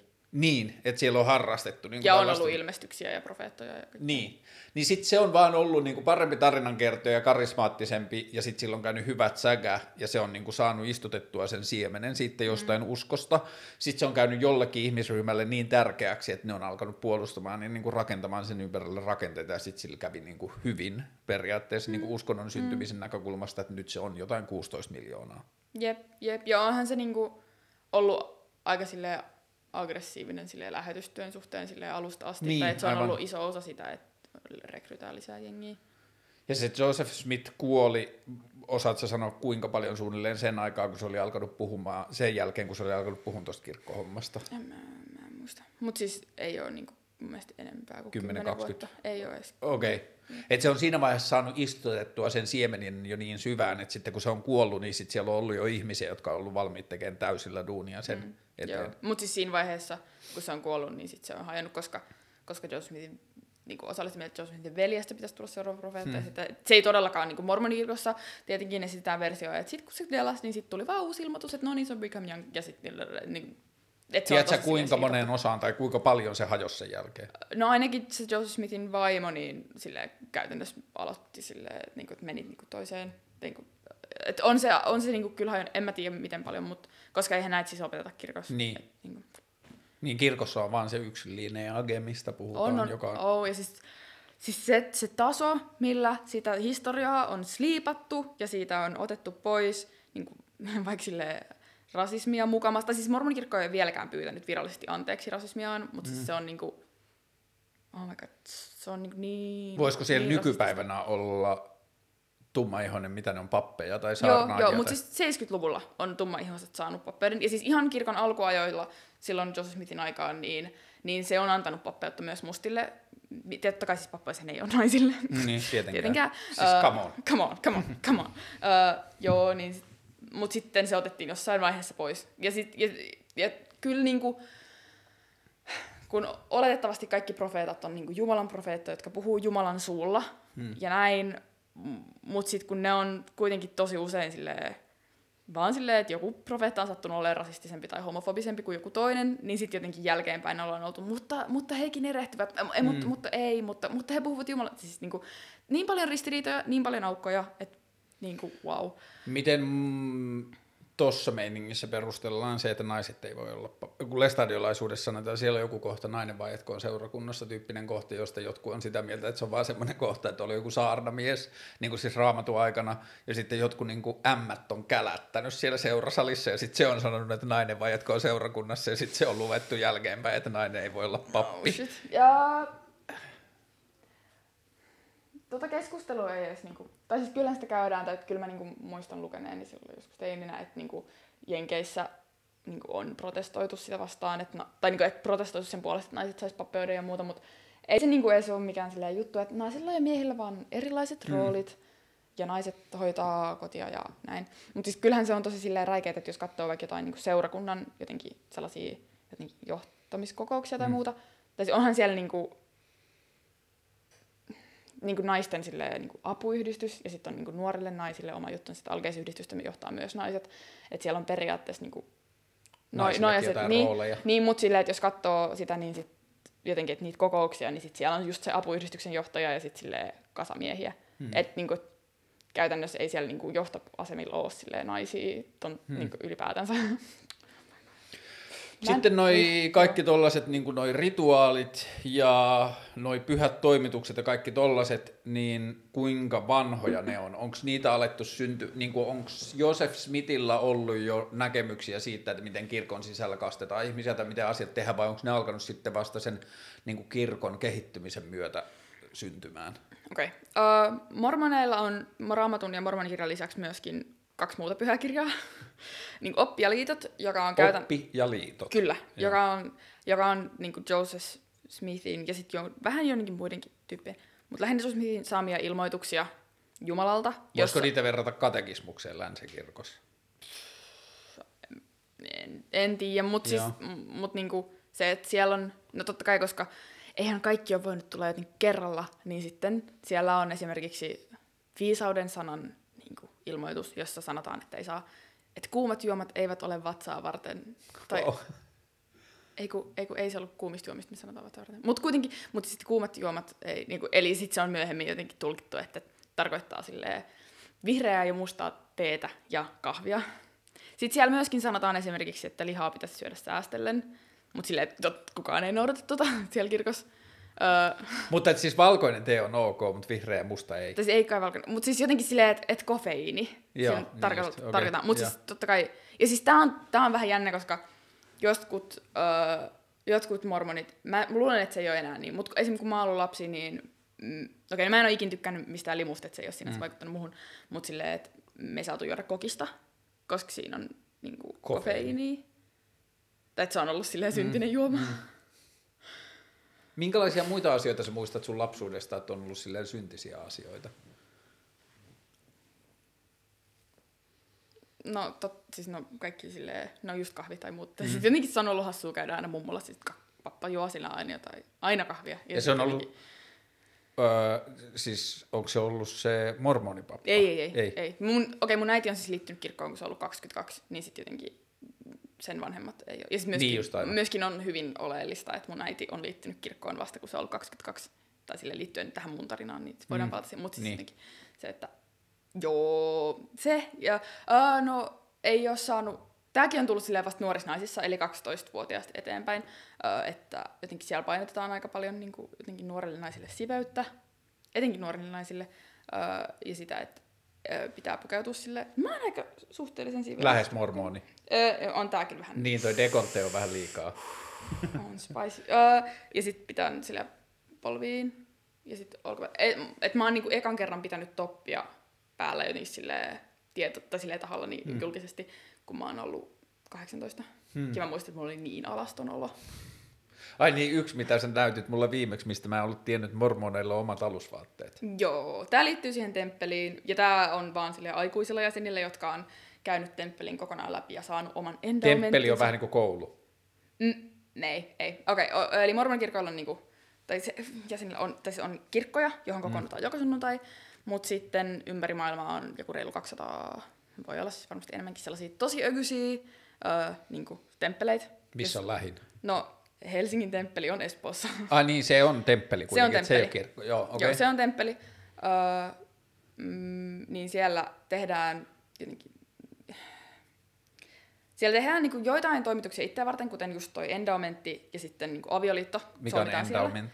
Tämä on, okei, okay, tämä on sitten taas, koska mä en oo... Sä yrität siis ole... kasvattaa musta mormonin niin kuin kahdessa vuodessa, mihin menee muilla 20 vuotta, niin älä huoli, siis niin kuin, we can take it slow. Jo, mikä on endowment? Endowmentti on tota, pyhä liitto, mikä tehdään Jumalan kanssa, joka käytännössä tekee sen, että sä voit päästä sinne sille, Onko se vähän niin kuin rippi? Okei, okay, se on tästä päästään nyt tähän vapaamuurariuteen. Okei, okay, nice. Et mähän en ole siis, mähän en ole siis ikinä, kun mä lähdin, tai niin kuin lakkasin käymässä kirkossa, kun mä olin 18, ja virallisesti siis painoin maistraatin sivuille sitä nappulaa Ei, viime lauantaina. Ah, niin just mä näin kuvan. Joo, joo. joo. Mutta sehän oli, joo, mennään siihenkin niin, myöhemmin, niin, mutta tämä laitetaan mental note, että siitä eroaminen ei ole, ei, niin kuin, että sä joudut eroamaan siitä. Joo, mä en okay. ole siis, mä oon vielä kirkon kirjoissa, koska niin mä en ole soittanut mun piispaleet, voitko ottaa mun nimet sieltä vittuun. joo, anyway, niin endowmentti, eli, eli mä en niin kuin, siis ole käynyt sitä itse läpi. Joo. Öö, ja siitä ei puhuta kirkossa, että se on niin pyhä. Se ei ole salainen, mutta se on niin pyhä, että siitä ei tule puhua temppelin seinien ulkopuolella. Ja mä oikeasti varmaan siis kuukausi sitten on ekan kerran katsonut jotain salaa kuvattuja YouTube-videoita, että mitä siellä tapahtuu. Hmm. Ja siis se on jotenkin niin, niin sellaista teatraalista laimeita paskaa, tai jotenkin siis se on kaikki todella symbolista. Huonosti käsikirjoitettua. No 1800-luvulla kynäiltyä ja keksittyä. Ja siis, ja siis se, että mitä mä oon lukenut, että siitä on otettu siitä jotenkin niistä toimituksista niin kuin pois erilaisia asioita, kuten esimerkiksi sille, tällainen symboli, ja sitten jossain vaiheessa Miten se tällainen lakun. symboli on Joku silleen, että jos, jos sinä puhut näistä riiteistä tämän ulkopuolella, tai jos joskus luovut uskosta, niin okay, tällaisia. Yeah. Mun mielestä siinä on ollut joku Blood Oath-juttu jossain vaiheessa, ja sitten siellä on oltu alasti jossain vaiheessa. Siis, et kaikkea, et, Missä kohtaa ihminen saavuttaa iän tai tilanteen, että se menee tekemään endowmenttia? Ennen kuin mennään temppelissä naimisiin, tai sitten ennen kuin menee lähetystyöhön. Ja lähetystyöhön pojat menee, kun ne on 18, tytöt menee, kun ne on 19. Missä kohtaa sä ilmoitit noille, että sä et lähde lähetystyöhön? No siinä vaiheessa, kun mä oon harrastanut seksiä tytön kanssa, niin mä en ole saanut enää lähteä lähetystyöhön. Mutta että onko sä ilmoittanut, että Aa, nyt kävi tälleen? No siis sinne pitää itse niin silleen, sit niin hakea ja lähteä. Ja sit, Aa, niin, jotenkin, et, et, mä olisin käytännössä, tai mä valmistuin lukiosta niin kuin viime niin kuin vuosi sitten mm. joulukuussa. Öö, niin sitten mä olisin käytännössä niin kuin sen jälkeen pistänyt mun paperit sisään ja sitten mä olisin nyt lähetystyössä. Ja milloin sä tiesit, että sä et lähde lähetystyöhön? No, mä olin siis ihan vitusti menossa. Tai siis mä oon niin, ollut niin, niin. niin good Mormon girl. Sille, oikeasti mä oon ollut ihan sairas hikke. Mä oon niin tiennyt kaikki vastaukset kaikkiin teologisiin kysymyksiin. Totta kai mä oon myös samaan aikaan ollut se, joka on kysynyt niitä, että Mä en siis ole itse homo, mutta... Mm, jos ois. mutta, mutta mulla on paljon ystäviä ja mua vaan heidän puolesta kiinnostaisi, että miten tämä, tämä, tämä ja tämä mm. oppi jotenkin soveltuu heihin. Uh, mutta siis joo, että mä oon niinku, ollut ihan todellakin menossa lähetystyöhön ja sitten mä oon itse siellä min lähetystyössä ollut kans ihan silleen, että joo, mä oon niin hyvä tässä, koska silleen kyllä niinku, kyllä mä, mä olisin varmasti ollut tosi hyvä lähetyssarnaaja mm. ja silleen, mä koin, että multa ehkä odotettiin sellaisia jotenkin hienoja lähetystyötarinoita ja mm. jotenkin, joo. Mutta niin, no siis siinä vaiheessa, kun sille aloin itse, no siis seurustella tytön kanssa ja sitten senkin siis jälkeen. se oli lukiossa, eikö Joo, mä olin lukion kakkosella. Joo. Joo.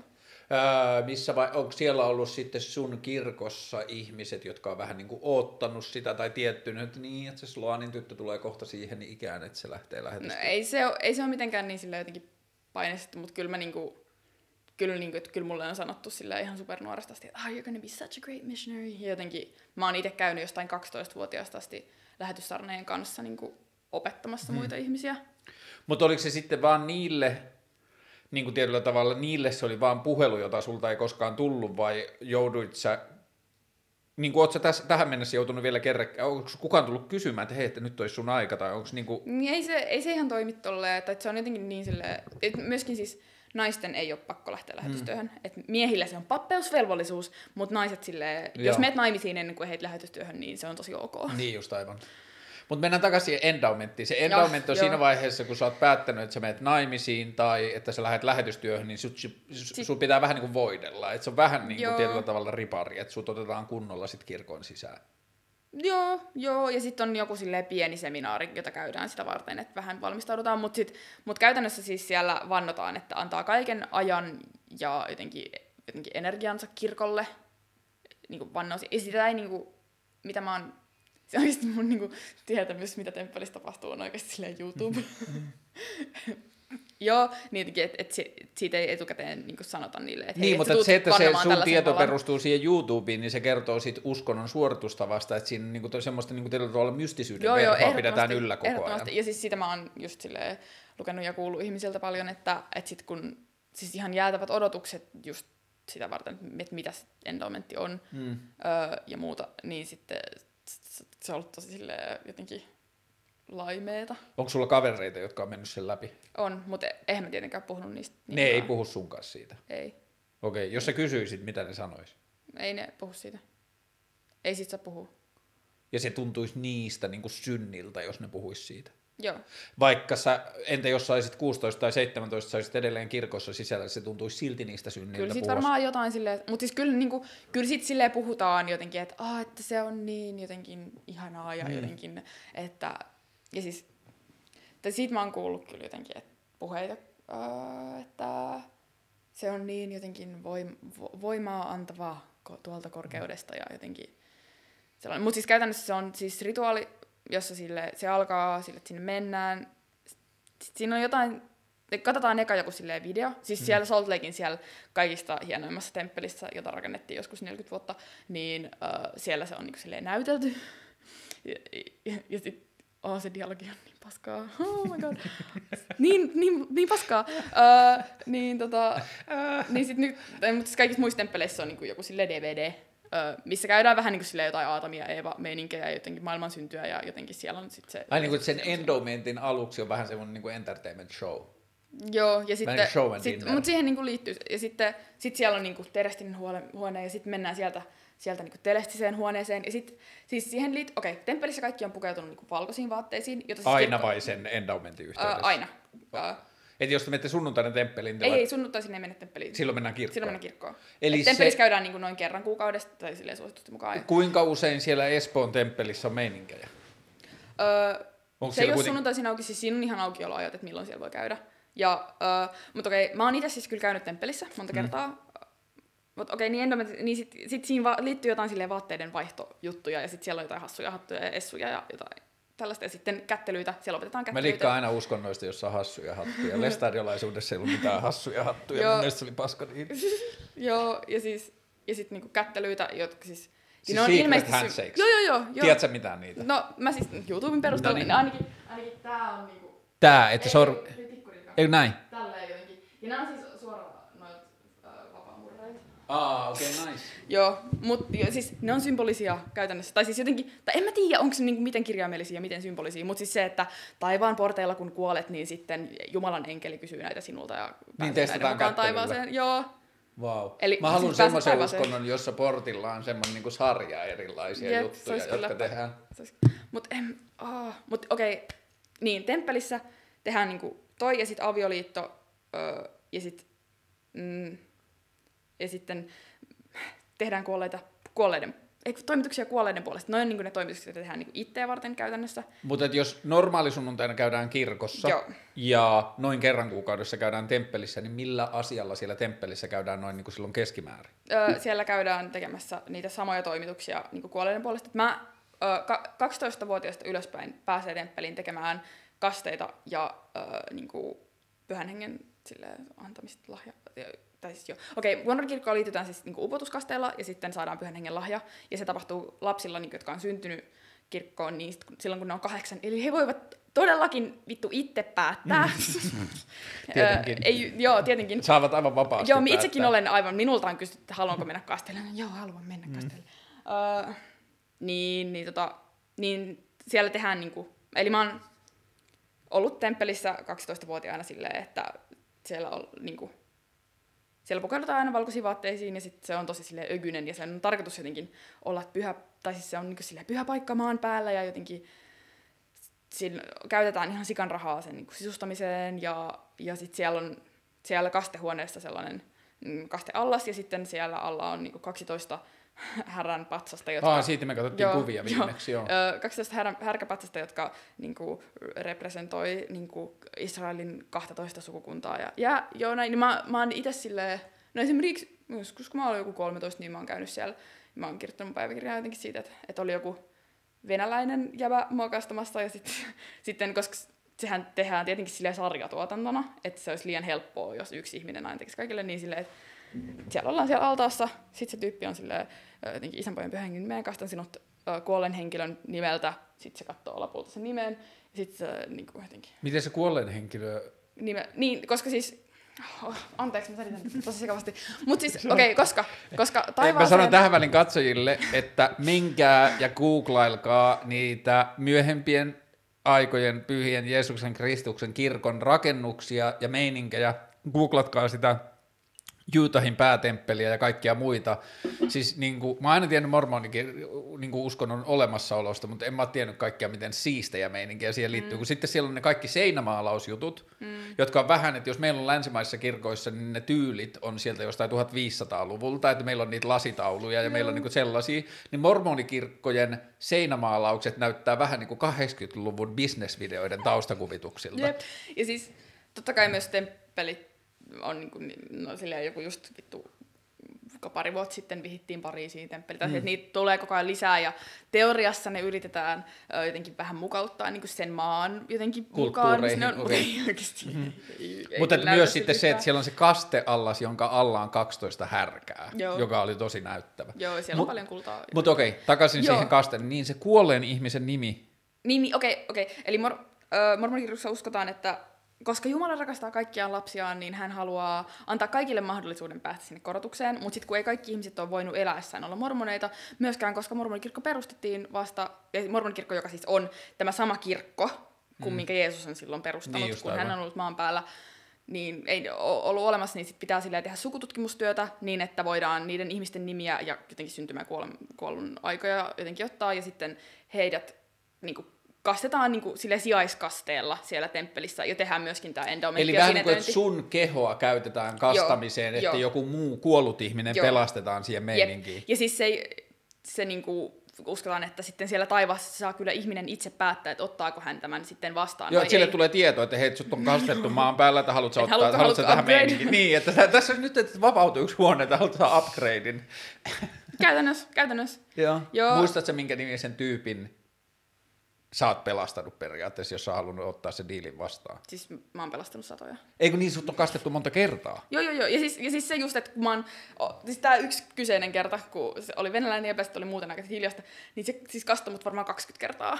Eri tyypeille. Joo, joo, joo. Eli Okei. se on silleen, Jeesuksen Kristus tämä kuolee henkilön, amen. Niin, eli se on vähän niin kuin vaan hoitanut hommia. Joo, joo, joo.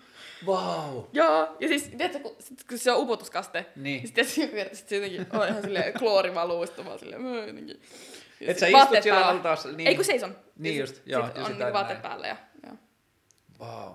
Ja niin sitten endomentista jäi sanomatta se, että sit kun on endowmentin käynyt, niin sitten saa nämä garmentit, jotka on niinku alusvaatteet, johon kuuluu silleen paita ja housut, jotka on silleen myöskin pitää huolen siitä, että pukeudutaan siveellisesti, niin sitten on jotenkin Jumalan panssarivarustus mukana koko ajan. Mutta siis mä en ole ikinä käynyt endomenttiin, mm. mulla ei ikinä ollut... Okei, okay, eli googlatkaa tämä myös Mormon Garments. siis joo, se oli, siitä oli tosi hieno. Ja sitten kun siitä oli tullut, me, niin kuin mä en muista, että tiedettiinkö me lopulta sun kanssa, että oliko ne oikeita kuvia vai ei, mutta niistä oli semmoisia niin kuin reppauskuvia myös, jossa ne ihmiset oli sille aika hyvännäköisiä niissä vaatteissa, että oli vähän silleen niin kuin mallit.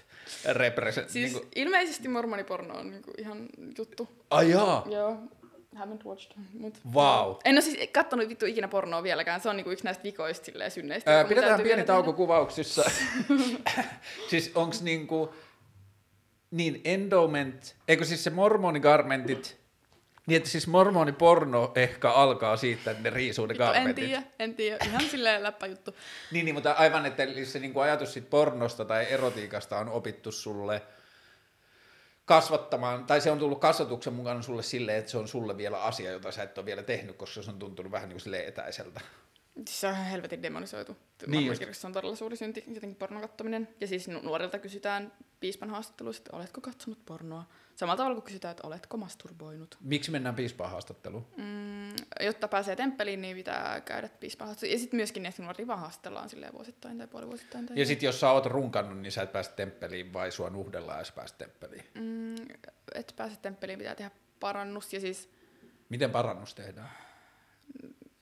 tutkimalla ja rukoilemalla ja jotenkin en tee tätä enää ikinä uudestaan. Niin ja, just. mut, mm, mä en tiedä, onko runkkaaminen ehkä... Tai siis, tässä on taas nämä alueelliset erot. Mm. Et, ja siis koska piispa on käytännössä kuka tahansa jävä Hmm. silleen, kirkossa. Voi olla niinku...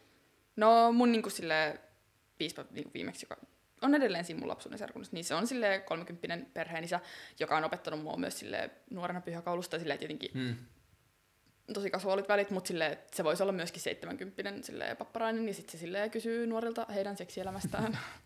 That's not creepy, that's not sexual harassment. Ää, kerro vielä lisää sitä masturboinnista ennen kuin mennään siihen syntiasiaan, niin minkälaisessa asennossa olit?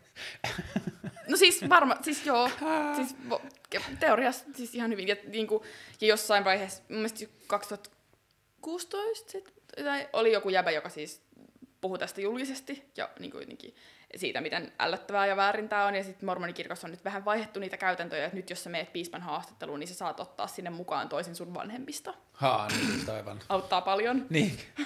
Mä haluan mun faijan mukaan, kun me juttele mun runkkaamisesta No keski-ikäisen miehen No kanssa. jep, no jep. Mut niin, niin siis niin jotenkin toi, että myös esioviallinen seksi on tietenkin kiellettyä Mm. mm. ja rukkaaminen ja pornon kattominen ja päihteiden käyttö ja mitäs muuta. Sellainen yleinen jotenkin rellestäminen Mm. tyyppisesti. Hauskanpito.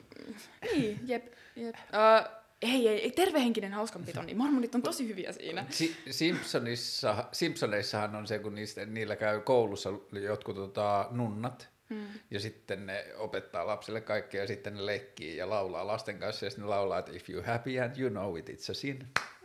and you happy and you know it, it's a sin. Joo, en mä tiedä, ei, kyllä mormonit, se, se mormonikirkossa on ehkä vähän silleen jotenkin päinvastaista. Tai siis jotenkin se, että siellä puhutaan niin paljon onnellisuudesta ja niin paljon siitä, että miten evankeliumi on ainoa oikea tapa olla, on, niin kuin, olla onnellinen. Mm. Ja niin kuin, se oli mulle ehkä jotenkin siinä vaiheessa, kun mä aloin valua sieltä pois, niin jotenkin se, että koska oli niin juurrutettu se, että tämä on ainoa tapa elää Niin. onnellinen elämä, niin sitten jotenkin saada se käännettyä itselle silleen, että ei oo, että me Niin, että tosi ilo ilman evankeliumia on teeskentelyä. niin, ja siis käytännössä mä tajusin, että et se on johtunut vain siitä, koska mormonikirkossa se onnellisuus, mitä on kokenut, kun on elänyt evankeliumin mukaan, on käytännössä ollut sitä, että mulla ei ole ollut sille ihan jäätävä syyllinen olo siitä, että Mm. mä olisin tehnyt jotain väärin. Eli sitten sille syyllisyyden poissaolo yhtä kuin onni. No Mm. ei. Niin nyt se oli ihan uskomaton matka silleen päästä silleen, päästä irti siitä syyllisyydestä, joka oli silleen kaikista. Tuon mä kyllä tunnistan itse tosi hyvin myös niin kuin lestadiolaisuudesta lähtemisessä se, että sanotaan vaikka musiikki on ollut mulle helppo esimerkki, että mä oon ollut vielä lestadiolaisuudessa edes vaikka jollakin niin kuin tapatasolla, ja sitten mä oon kokenut niin kuin ihan valtavia niin kuin riemun ja voimaantumisen ja nautinnon ja kaiken tunteita niin kuin musiikin kuuntelun mm. kautta, ja sitten se teologia ja se ajatus taustalla on jotenkin sanonut, että tämä ei ole mahdollista tai tämä ei ole oikeata, niin se, että pikkuhiljaa niin kuin uskaltaa tai osaa antaa itselleen luvan, että a, että jos joku tuntuu musta kivalta tai joku tuntuu musta onnelliselta tai voimalliselta tai riemulliselta tai jotain, niin se voi olla oikea asia. Jep.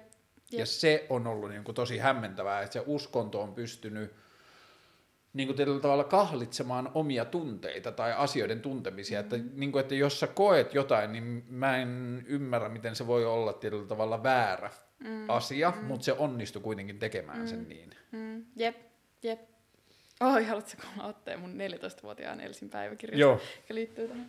Uh, Okei, okay. mormonikirkossa nuoret ei saa seurustella ennen kuin ne on 16, mm. ja silloin kun ne on 16, niin jotenkin ei saa käydä treffeillä liian monta kertaa saman ihmisen kanssa, ja jotenkin ei saa olla oikein hirveästi kahdestaan, ja jotenkin kaikkea tällaista. Uh, mutta jotenkin, että mä, en, mä oon 14-vuotiaana ollut ihastunut yhteen, yhteen poikaan kirkossa. Mormonipoikaan. Joo, mä oon siis ollut ihastunut mun elämän aikana ehkä neljään poikaan. Uh, mut joo, niin tota... Pojat on perseestä. Vai tähän vitun ällö ja hyi. Uh, niin tota...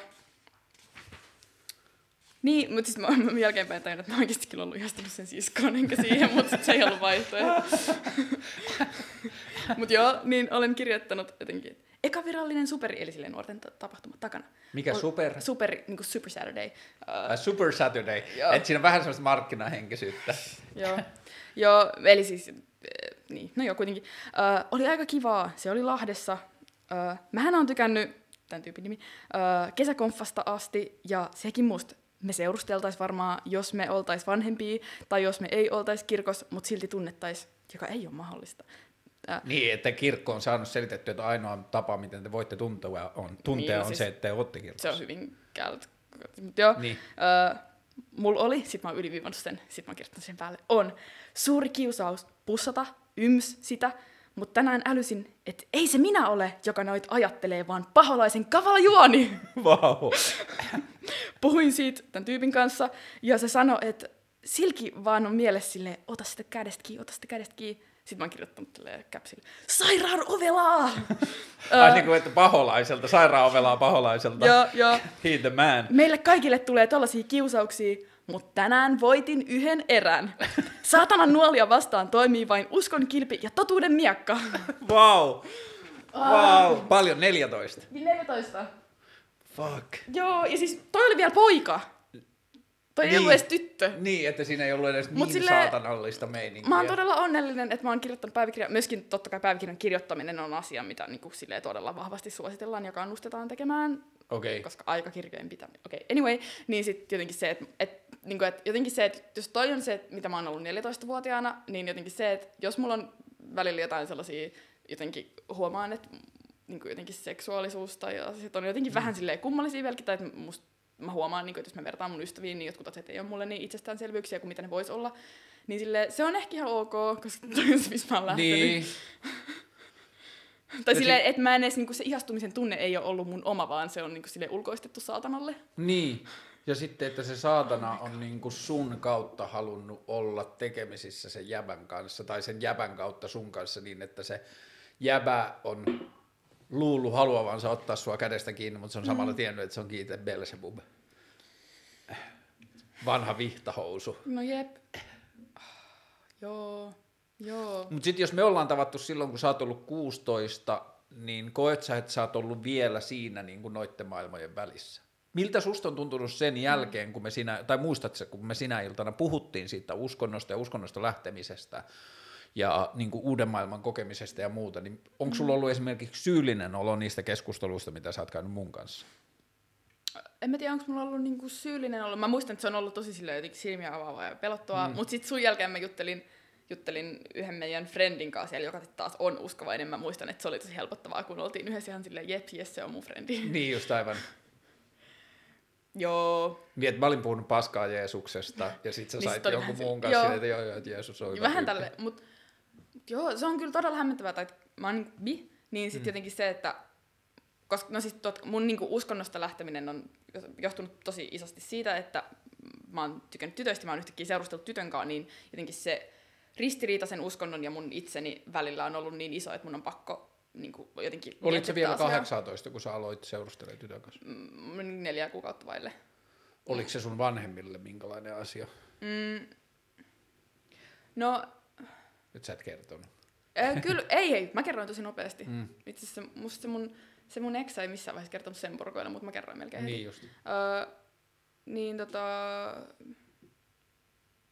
Joo, no siis mun äiti vaan sanoi mulle, että onhan se tosi kiva, mutta harmi, että se ei ole poika. Mm. Ja tässä ehkä näkyy taas tämä, että mun äiti ei ole kasvanut kirkossa, koska jotenkin se sukupuoli- ja seksuaalisuusnarratiivi, mikä siellä on, niin sille aivopestään huolella niin kuin Mm. silloin teininä. Ja siis mormonikirkossahan siis uskotaan, että syn, ajatukset voivat olla myös syntiä, mm. sille ihan suoraan se, Samalla miten sä ajattelet. stadiolaisuudessa, joo. Niin silleen seksin ajatteleminen on Joo. syntiä, ja mulle on joskus jossain konfassa opetettu, että pidä kuminauhaa ja sitten paukuta itseäsi aina, kun ajattelet seksiä. Onko toi ollut pappityyppi vai joku nuori tyyppi, joka on vähän niin kuin omakohtaisena, että näin mä voin tehdä? No toi on ollut, no nykyään hän on kyllä aika silleen, hän on tota korkeassa virassa kyllä. Niin Ihan, minkä ihan on aikuinen, silloin? ihan aikuinen. Silloin jo ollut aikuinen on, on, tyyppi. on, siis niin just. Mä en muista minkä ikäinen se. Ehkä joku 50-60. Niin, niin, niin. Joo. Joo. joo, ei kun mä tarkoitan sitä, että, että onko se ollut niin kuin samassa tilanteessa olevan nuoren vinkki Ei, ei, ei, vai ei, jonkun ei, va- ei. joo. Ihan, ihan siis, ko-. Niin, eli pidä kuminauhaa kädessä ja sitten jos sun ajatus harhautuu vaikka johonkin seksuaalisiin ajatuksiin, niin vähän niin kuin siis onhan toi palauta. nyt silleen perusbehavioristinen silleen Niin. niin. psykologinen Joo. kiikka, mutta mun mielestä aika rankkaa teineillä ja seksin ajattelemisen Mutta katolilaisillahan on paljon aidompi se noilla munkeilla se slish vai klish-nauha. Semmoinen niin kuin tietyllä tavalla se on nauha reiden ympärillä, jossa on sellaisia pieniä piikkejä. Sitten sä voit jännittää sun reiden, niin kuin, kun se reisi kasvaa, Joo. kun se jännittää, niin sitten se niin kuin painaa. Niin se on niin kuin periaatteessa aikuisten versio tuosta kuminauhasta, että siinä on vähän silleen Joo. sähäkämpi meininki. Joo. Ja sit mun iskän suhtautuminen tohon oli vaan silleen, well, at least you're not getting pregnant.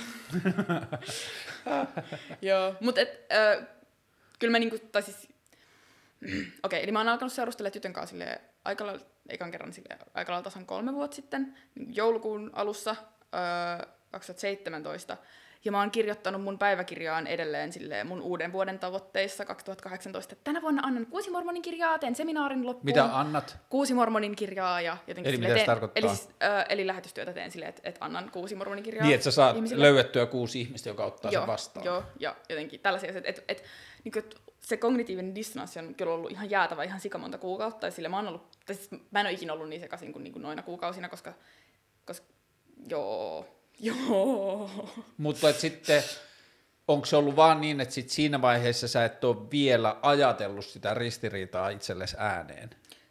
Totta kai mä oon sitä ajatellut, mutta Oletko sä ajatellut, että se oli hetkellinen vaihe, että tämä mormonin juttu kuitenkin jatkaa porskuttamista? No, no vai? mä siis kävin kyllä kirkossa ihan joka sunnuntai, Niin. niin. että mä olin jotenkin ihan tosi tälleen kahden maailman välistäkin niin kuin jälkeenpäin, kun mä oon jutellut sen mun eksän kanssa, niin jotenkin, tai se on vaan sanonut sitä, että, että miten mä olin koko ajan silleen, että no sit kun me erotaan ja jotenkin, että en mä niinku jotenkin osannut olla. Ja siis sekin mm. oli silleen, niin sitä mä olin selittämässä silleen varmaan kymmenen minuuttia, että koska mä oon bi, niin sitten jotenkin aina kun on ollut silleen ton verran tunteet poikia kohtaan, niin sitten mä oon ollut niistä ihan silleen, joo, no niin, olen hetero, olen mm. hetero, mutta mut sitten silleen oikeasti mä oon ollut ihastunut niinku kaikkiin tyttöihin mun ympärillä ihan koko ajan. Uh, mutta siis jossain vaiheessa, kun mä niinku, ehkä puhuin niinku somessa jotenkin ekaa kertaa jotenkin mun suhteesta kirkkoon ja jotenkin mm.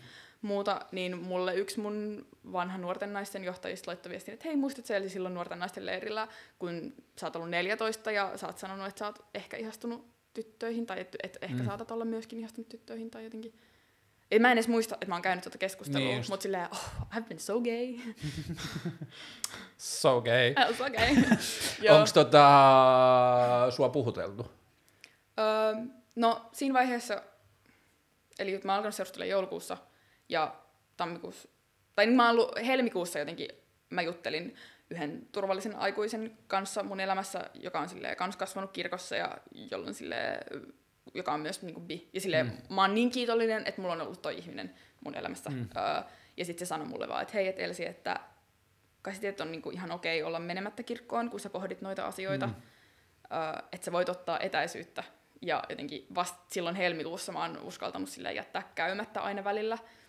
Mm, ja sitten mun 18-vuotis syntymäpäivänä mä oon itse mennyt piispalle, koska no mun äiti, ei se niinku painostanut eikä se ollut silleen, että nee, mut, mut niin kuuluu tehdä, kun tekee jotain syntiä, pitää mennä piispalle puhumaan siitä. Niin mä oon mennyt sille mun piispalle silleen, joo, mulla on tyttöystävä. Ja siis Öö, Miten se suhtautuu? se oli, sille, se oli tosi niinku hyvä. Tai mä oon niinku tosi kiitollinen, sit se olisi voinut mennä tosi pahasti. Mulla voisi olla siitä ihan hullut traumat mm. ja niinku, olisi voinut tapahtua tosi paljon tosi kamalia asioita, tai niinku, että mitä on lukenut tarinoista niinku jotenkin, että muiden ihmisten kokemuksia mm. vastaavasta tilanteesta. Mutta mut tämä kyseinen piispa oli vaan silleen, okei, okay. no, ootteko te harrastanut seksiä? Sitten mä olin, joo. Sitten se on vaan, Tomppeli. Totta kai ollut. ja sitten se on vaan ollut silleen, okei, okay. no, eli sä oot fiksu ihminen, että, että mä en, tää on sun matkas, että mä en voi jotenkin sun puolesta tätä elää tai päättää tai mitään, mm. että mä voin vaan tukea, että mä toivon, että sä tuut käymään mun luona silleen kuus, niin kuin kerran kuussa tai useammin, tai että, niin kuin, että mä haluan tukea sua tässä. Mm. Sitten se oli yli viikon kerta, kun mä kävin kirkossa. Niin, mä olin just kysymässä, että milloin sä oot mm. viimeksi käynyt kirkossa, Mm. about silloin, Joo. pari joo. vuotta sitten. Joo.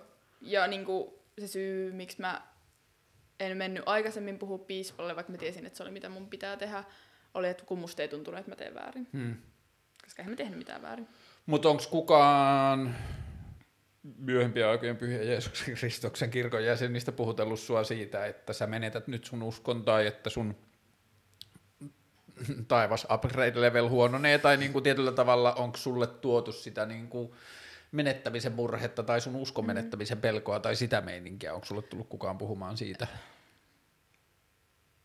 Öö, ei. Tai että mä oon ihan ite, itselleni kyllä pitänyt noita puhutteluita Niin tosi paljon ja ollut ihan vitun paskana ja sekasin ja jotenkin. Tiedät, kyllä mun niinku äiti on silloin joskus vaan sanonut sitä, että, että jotenkin, että tai niinku, totta kai mä niinku haluan, että sä oot onnellinen ja teet niinku niitä ja että mä niinku luotan, että sä kyllä osaat tehdä niinku oikein, mutta totta kai mä sitä suren, että sä et pääse lähetystyöhön tai että sä et saa nyt ihan kaikista avioliittoa ja jotenkin Mm. mm. näitä asioita. Siis nykyään mun äiti ei ole niinku kirkossa, koska jotenkin sen seurauksena, m- miten kirkko kohteli mua. Ja siis no, jotenkin just tämä, että mun äiti ei ole kasvanut kirkossa, niin sit Mm. se ei ole saanut sitä, silleen, sitä osaa jotenkin siitä kasvatuksesta ja aivopesusta. Ja mun äiti on kuitenkin silleen, tosi fiksu ja liberaali ihminen, ja jotenkin se on myös tuntenut silleen sateenkaarijengiä aina ja muuta. Mutta sitten kun ei se ole tullut kuitenkaan niin lähelle. Ihan sama kuin mulla, en mä, en mä niinku, niinku, totta kai se on mua aina häirinnyt, mutta sitten mormonikirkon jotenkin siinä, jotenkin, miten ne virittää aivot se uskonto, Mm. mm. niin siinä on jotenkin tosi, tosi mestarillisesti ö, sisäistetään jotenkin se, että miten asioita saa ohitettua itseltä Hmm. ja jotenkin selitettyä itselle ja lakastua maton alle, koska sit, niin kuin, se määrä tavaraa, mitä sinne maton alle on lakastavissa, on niin kuin, aivan huikea.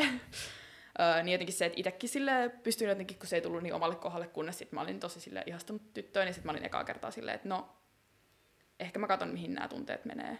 Hmm.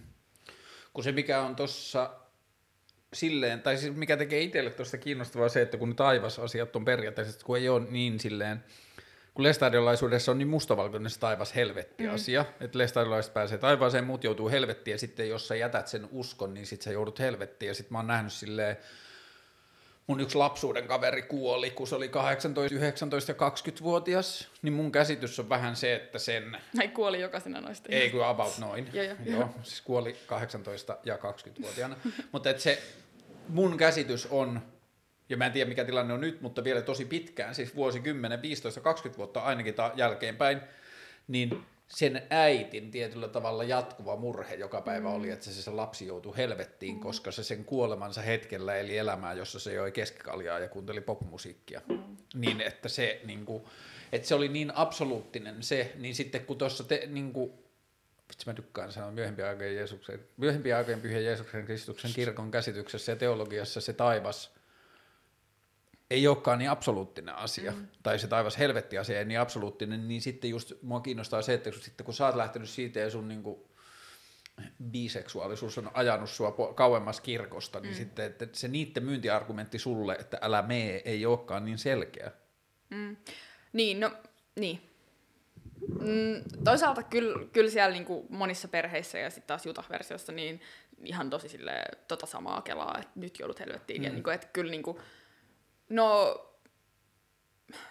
siellä on niinku ollut viimeisen vuosikymmenen aikana sille, että ihan puhutaan niinku suicide epidemic niinku Mm. LGBTQ plus niinku mormoninuorten keskuudessa, Niin, että se on niinku kyllä tosi sille pahana siellä ja siellä niinku oikeasti sille hylätään lapsia mm. ja kaikkea ihan, ihan hirveätä. Mutta sitten taas No mä en oikeasti siis sen mun yhden turvallisen aikuisen lisäksi tiedä ketään muuta jotenkin. Mutta siis mormonikirkon virallinen... Onko se sun turvallinen aikuinen edelleen mukana mor- niin kuin siellä? Kyllä se niinku silleen on, ei mitenkään silleen superaktiivisesti, mm. mutta silleen ihan mukana.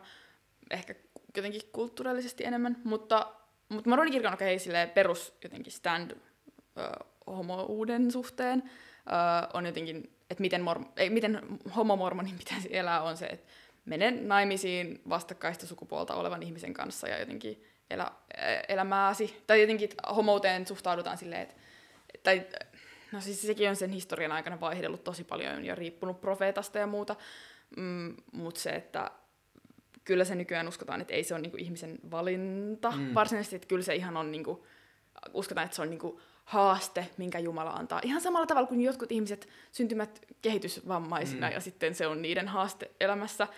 Mutta sitten uskotaan, että jos sä elät sille hyvän ja uskollisen elämän, niin sitten kun sä kuolet, niin kuoleman jälkeen tämä sille haaste otetaan sinulta pois.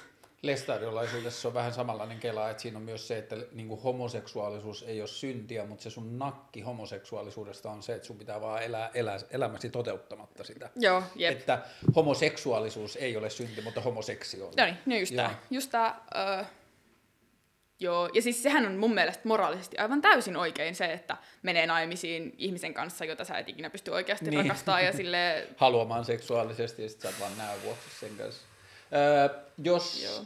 Jumala puhuttelisi sua nyt vakavasti ja sit sä olisit silleen, että sä tajuaisit valinneesi synnin tien ja väärän tien ja sä haluaisit lähetystyöhön ja muuten, niin minkälainen prosessi sulla olisi päästä takaisin niihin meinikeihin? No nythän mun pitäisi mennä uudestaan kasteelle. Niin, ah, aivan. Öö, kyllä, niin, no just mun mielestä lisättiin joku muutama vuosi sitten, että jos tota, joku homoihminen tahtoo liittyä kirkkoon, niin sitten pitää puhutella vielä sille ekstra kerrat ja jotenkin mm. näin. Mun pitäisi sille luvata, että mä en ikinä mitään homostelisi mitenkään. Mm. öö, joo. En mä ihan tiedä, mutta siis lähetystyöhön mä en, mä en niinku saisi lähteä. Miksi? Koska sä oot lähtenyt kirkosta pois vai? Ei, koska mä oon ollut tyttöjen kanssa. Ah niin, että sä oot niinku tahrannut itsesi. Joku tällainen, joo. Mutta siis mun käsityksen mukaan siinä vaiheessa, kun on harrastanut homoseksia jonkun samaa sukupuolta olevan tyypin kanssa, niin sit sä et vaan saa lähteä lähetystyöhön, koska siellähän e- eletään niin 247 samaa sukupuolta olevan ihmisen kanssa, mm. ja totta kai sit homothan Sitten panee ihan pupuina. Niin, niin. niin, eli aivan, että sä oot vähän niin kuin sulkenut sen oven itseltäsi. Niin, mutta en mä siis edes siinä vaiheessa, kun mä tein niin, niin tiennyt, että se menee noin. Että niin, niin, mutta jos sä nyt silleen kokisit täyden katumuksen ja kaikkea, niin sit sä oot joitakin asioita vähän niin kuin jo rikkonut itseltäsi. Käsittääkseni joo. joo. Voi olla, että mä oon väärässä, mutta siis käsittääkseni ihan, ihan on joo näin tehnyt. Ja tota, niin sitten se eroaminen, sä oot kaksi viikkoa, eikö sitten viime viikon loppuna sä oot laittanut, niin, että se joudut kuitenkin maistraattiin. Miten se maistraattiin, miten Suomen maistraattiin liittyy se ero? Koska siellä se okay. on sun kirkkokunta, mihin niin. sä kuulut. Niin, sit mä oon sieltä, siis se on yksi napin painallus, se on niin helppoa. Joo. Siis suosittelen kaikille. Että ei ole olemassa eroa myöhempien aikojen pyhyjen Jeesuksen ei. Kristuksen kirkosta.fi. Tai periaatteessa on niinku Quit Mormon, ja sitä mä niinku kesällä yritin öö, niinku sitä kautta. Hmm. Öö, koska, okei, okay, tää on taas sille suomi-versio versus jenkki-versio, hmm. mutta niinku, öö, ja siis Suomessahan toi on laitonta, että jos mä niinku eroan kirkon jostain yhty, uskonnollisesta yhteis, yhdyskunnasta, silleen, että mä painan sieltä maistraatin sivulta, niin sitten niihin pitäisi poistaa mun tiedot Joo. kirjostaan, mutta mormonikirkko ei mun mielestä Suomessakaan tee niin, vaan mun pitää just sille erikseen soittaa piispalle ja olla silleen, öö, niin, niin mä yritin tehdä ton osuuden, ton, niin että et kirkko poistaisi mun nimet sieltä, mm. öö, niin sen, sen nettisivuston kautta, jota pyörittää just niin ex-mormonit, jotka haluaa helpottaa sitä prosessia, mm. koska etenkin Jenkeissä, niin se kun sä niin kuin alat sille, aloitat ton prosessin, että yrität saada sun nimet pois sieltä kirjoista, niin sille ihmisiä tulee sun ovelle ja niin kuin, on lukenut siitä, että miten tulee kirjeitä siitä, että, niin kuin, että nyt joudut helvettiin ja jotenkin, että se ei vaan, sä, sä et vaan voi lähteä sieltä ihan noin mm. vaan siis tosi väärin, ja sille eihän Suomessa toihan on laitonta. Mutta ootat Mut sä, joo. jos sä nyt soitat piispalle tai kun sä hoidat tämän prosessin loppuun, niin onko olemassa mitään mahdollisuutta siihen, että sua tultaisi vielä siinä vaiheessa jotenkin No siis teoriassa, mutta sitten tämä on toisaalta tosi sille helppoa ja ihanaa, koska sitten mä vaan silleen, mä oon homo. Hmm. Öö, ja sitten kun mormonikirkon jotenkin, niiden ihmisten suhtautuminen siihen on sitten taas jotenkin aika sellainen, wow, hmm. tai et hmm. ei, ei siinä vaiheessa, kun mä jäin niin kuin, mormonikirjassa sanotaan niin kuin epäaktiiviseksi, ja niin kuin, sit, niin kuin, on lähtenyt sieltä, niin ei mulle oikein kukaan tullut perään. Tai mä vähän ihmettelin, tai jotenkin sille yllätyin siitä, koska silloin kun mä oon ollut teini ja mun jotkut kaverit on jäänyt epäaktiiviseksi, niin mua on ihan vitusti nakitettu sille laittaa niille viestiä ja kutsuu niitä kaikkiin kirkkojuttuihin ja tällaista. Mutta sit ei kukaan oikein tehnyt sitä mulle. Mutta varmaan silleen, että jos mä vaan sanon, että öö, ei kun mä oon homo, niin sit ei ne voi oikein sanoa siihen mitään, koska kuitenkin etenkin Suomessa musta tuntuu, että jäsenet on sen verran fiksuja ihmisiä, että ne kyllä niinku tajuu sen, että, että no, öö, ei tuohon oikein voi sanoa mm. mitään. Tai jotenkin, etkä oo, lopeta. Tai niinku... Onko sun perheessä vielä aktiivisia? Ei, Joo. oikeastaan. Tai siis ei mun niinku ydinperheessä Niin just, oikeastaan. joo. Et mun iskä on niinku uusissa naimisissa, ö, ei kirkon jäsenen kanssa, eli siis aivan vitun syntistä elämää mm. elää. Ja mun äitikin sille ei käy kirkossa ja muuta. Ö, mm, mutta se niinku, niin, että jotenkin että mun, mä en tiedä sanoinko mä sen, tai sanoinko mä sen asian loppuun, mutta sitten jotenkin se, että mun äidille tuli mun kautta jotenkin tarpeeksi lähelle se ristiriita, mm. niin siksi se on niinku jäänyt pois. Että kun se, Niin, niinku että se näki sen- ymmärsi sun monimuotoista seksuaalisuutta paremmin kuin mormonikirkon käsitystä seksuaalisuudesta. Joo, ja ja sit s- se synnytti joo. sen ristiriidan. Ja se sanoi mulle sitä, niin kun mä puhuin tästä kanssa viikonloppuun, niin se oli vaan, että niin, että kun en mä halua olla sellaisessa kirkossa, jossa mun lapselle ei anneta niin kuin täysiä ihmisoikeuksia. Mm. Ja mulle niin kuin, mä haluan painottaa sitä, että mä en ole itse kokenut sille homofobiaa tai jotenkin sille, tai niin kuin suoraa homofobiaa mm. keltään kirkon jäseneltä, tai että mulle ei ole ikinä tullut itse sanot, niin kuin joku tyyppi sanoo mitään hirveätä, että mulle ei mm. ole niin kuin sellaisia niin kuin jotenkin traumoja tullut keltään ihmiseltä suoraan, mutta se systeemi ja se jotenkin se mind setti, mikä sieltä tulee, niin se, se on niinku sille, todellakin sille fuck me up ja Mm. mun niinku, tai tehnyt mun jotenkin sille olemisesta itteni kanssa tosi paljon monimutkaisempaa. Öö, ja sitten vasta, niinku, ja se syy, miksi mä oon sieltä halunnut erota nyt myös paperilla, ja, ja myöskin, että miksi siinä kesti niin kauan, että mä oon kuitenkin sille kolme vuotta sit jo aloittanut sille tämän koko Kelan, öö, ja niin kuin nyt vasta silleen viime viikonloppuun painoin sitä nappulaa, mm. niin jotenkin se, että koska ah, ajatus katosi ihan kokonaan. Niin, koska mä oon niinku vasta sille sen jälkeen alkanut tutustua siihen, että mitä toi systeemi itsessään mm. on tehnyt. Ja YouTubessa on yksi sellainen tosi hyvä sille, ö, tubettaja nimeltä Jimmy Snow, joka on kans niinku ex-mormoni ja kasvanut mormoniperheessä, ja se tekee niinku, aika, niinku silleen, tosi silleen kirkon omiin faktoihin, lähteisiin perustuvia videoita ja muuta. Ja silloin vittu kolme osainen videosarja, materiaalia on sille yli tunniksi sille otsikolla The niin Homophobic History of the Mormon Church. Mm. Ja jotenkin se, että miten, niin kuin, miten kirkon varoja on systemaattisesti Jenkeissä käytetty siihen, että on niin kuin, joko sille yritetty ajaa läpi lakeja, jotka kieltää samaa sukupuolta olevien avioliitot, tai niin kuin, yritetty sille kumota lakeja, jotka sallii sen. Mm. Ja siis että siihen on käytetty oikeasti kymmenysvaroja. Eli silleen minunkin rahaa, mitä minä olen Niin, aivan. Tai niin kuin, Miten kymmenyksiä maksetaan? 10 prosenttia kaikesta tuloista ja, ja niin kuin uskotaan, että vaikka sulla ei olisi varaa maksaa sun laskuja, niin on parempi maksaa sun kymmenykset. Vau, koska ja, siunaa silloin. onko se niinku silleen, että kun sä saat palkan, sulta on otettu verot siitä pois, niin ei, sitten, ei ennen veroi. Ai sit sun bruttopalkasta, Joo. ja se niinku perustuu luottamukseen. Joo, mutta sitten jos sä et maksa kymmenyksiä, niin sä et pääse temppeliin. On, Että siellä ovella kysytään, että, tai niinku Ei, tarkistetaan Siinä, siinä, kun käydään temppelisuosituspuhuttelussa piispan luona, niin. Niin. kysytään, että maksatko täydet kymmenykset. Ja sä menet itse vaan johonkin nettipankkiin ja maksat jollekin tilille 10 Joo, prosenttia joo. sitten joka kuukausi. Joo. Tiedätkö, milloin sun vanhemmat on esimerkiksi lopettanut sen maksamisen?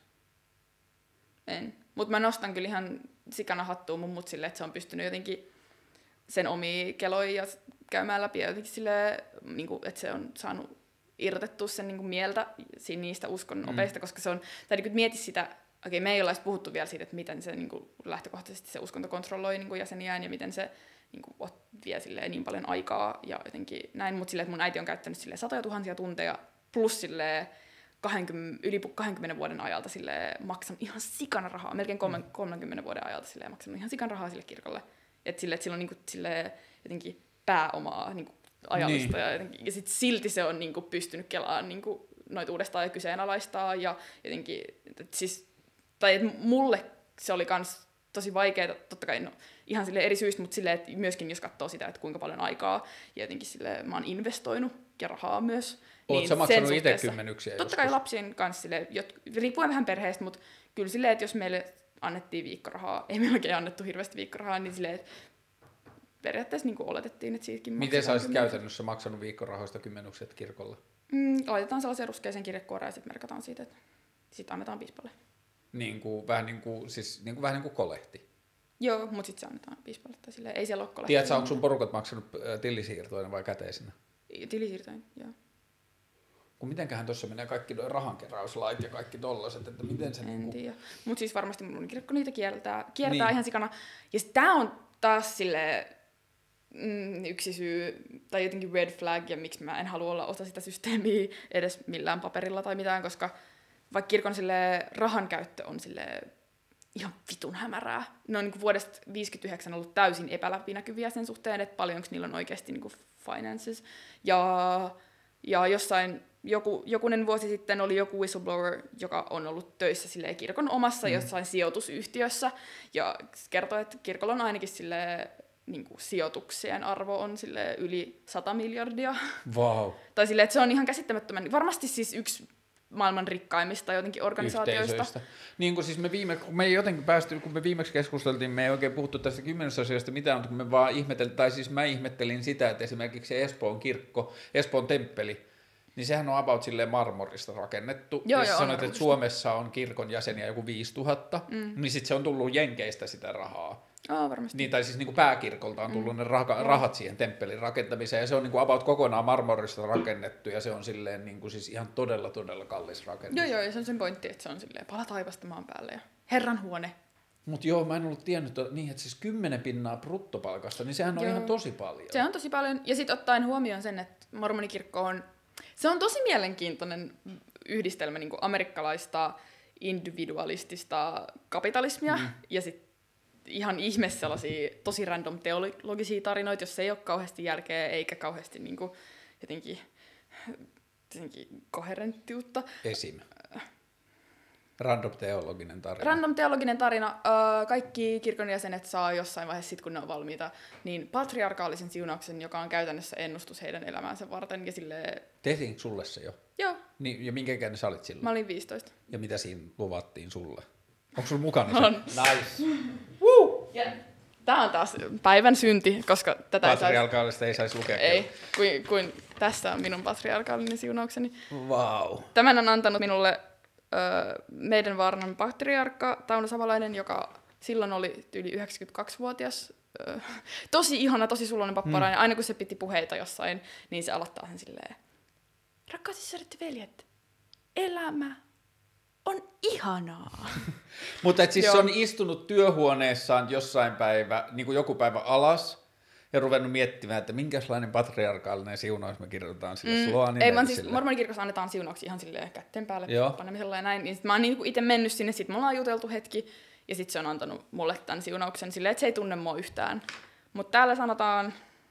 Ja siis tähän kuuluu esim... Okei, okay, random teologinen fakta. Patriarkaalisessa siunauksessa kerrotaan, mihin Israelin sukukuntaan jokaisen henki kuuluu. Okei. Okay. Ja mä kuulun Efraimin sukukuntaan, ja suurin osa Yo, mormoneista what up, Efraim people? Jep, jep. Stand Ja up. täällä sanotaan esimerkiksi, sinä kuulut valittuun kansaan Israeliin Joosefin pojan Efraimin kautta ja olet perivä kaikki ne siunaukset, jotka muinoin luvattiin Joosefille ja hänen pojilleen. Juuri Efraimilaiset ovat näinä viimeisinä päivinä valopilkku maailmassa. Ah, nyt ollaan viimeisiä päiviä. Totta kai, Okei, totta kai. joo. Öö, sillä heidän sukunsa tuo pelastuksen sanomaa, ilosanomaa monille ihmisille, valituille ihmisille, jotka etsivät maailmasta sitä, mikä on kaunista ja hyvää. Näin efraimilaiset voivat nostaa ja auttaa toisia ihmisiä tuntemaan suurempaa ilon täyteyttä. Onko toi vähän niin kuin horoskooppi?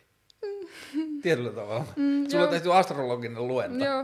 No Täällä sanotaan, täällä kerrotaan mun aviomiehestä. Oho, kerro mitä sun aviomiehestä tiedetään. öö, mm, Mitäs täällä?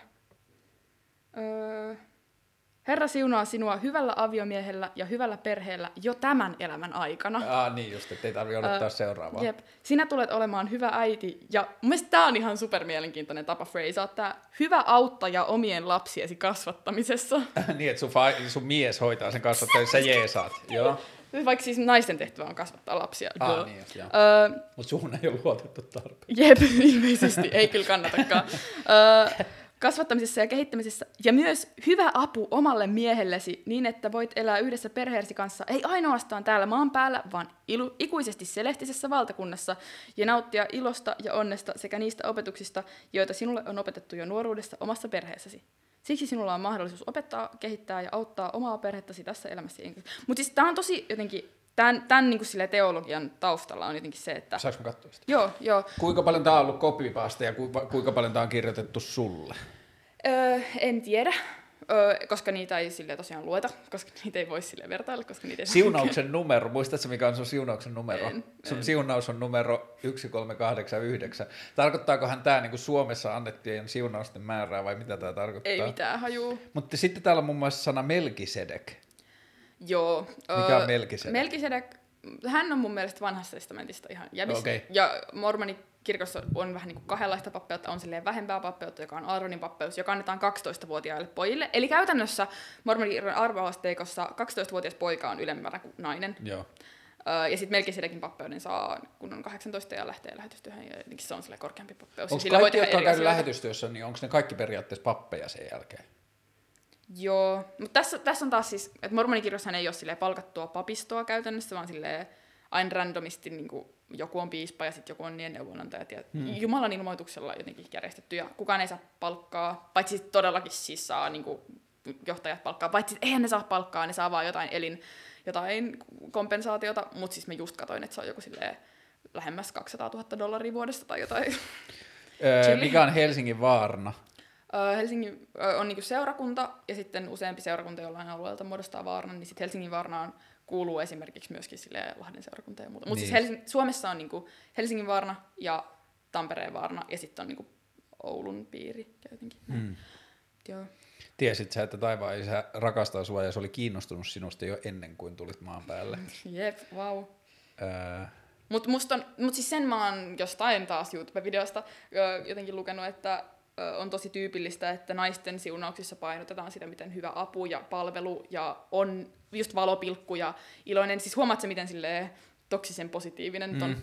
suhteen mun, tai perusteella mun pitäisi olla ihmisenä. Ö, ja sitten miehillä ollaan silleen, sinä tulet olemaan johtaja Sionissa. Ja jotenkin, niin se on Sioni myös, se on niinku valittu kansa, joo. koska lestadiolaiset on myös Joo, Sion. Joo. Joo, mun mielestä se on vaan jotenkin...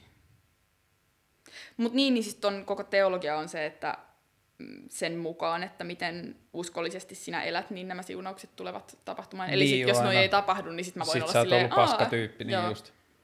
Täällä sua kutsutaan myös, tai siis niinku tää patriarkka kutsuu sua sisarekseen. Joo, joo, kirkossa ollaan sisaria veljiä.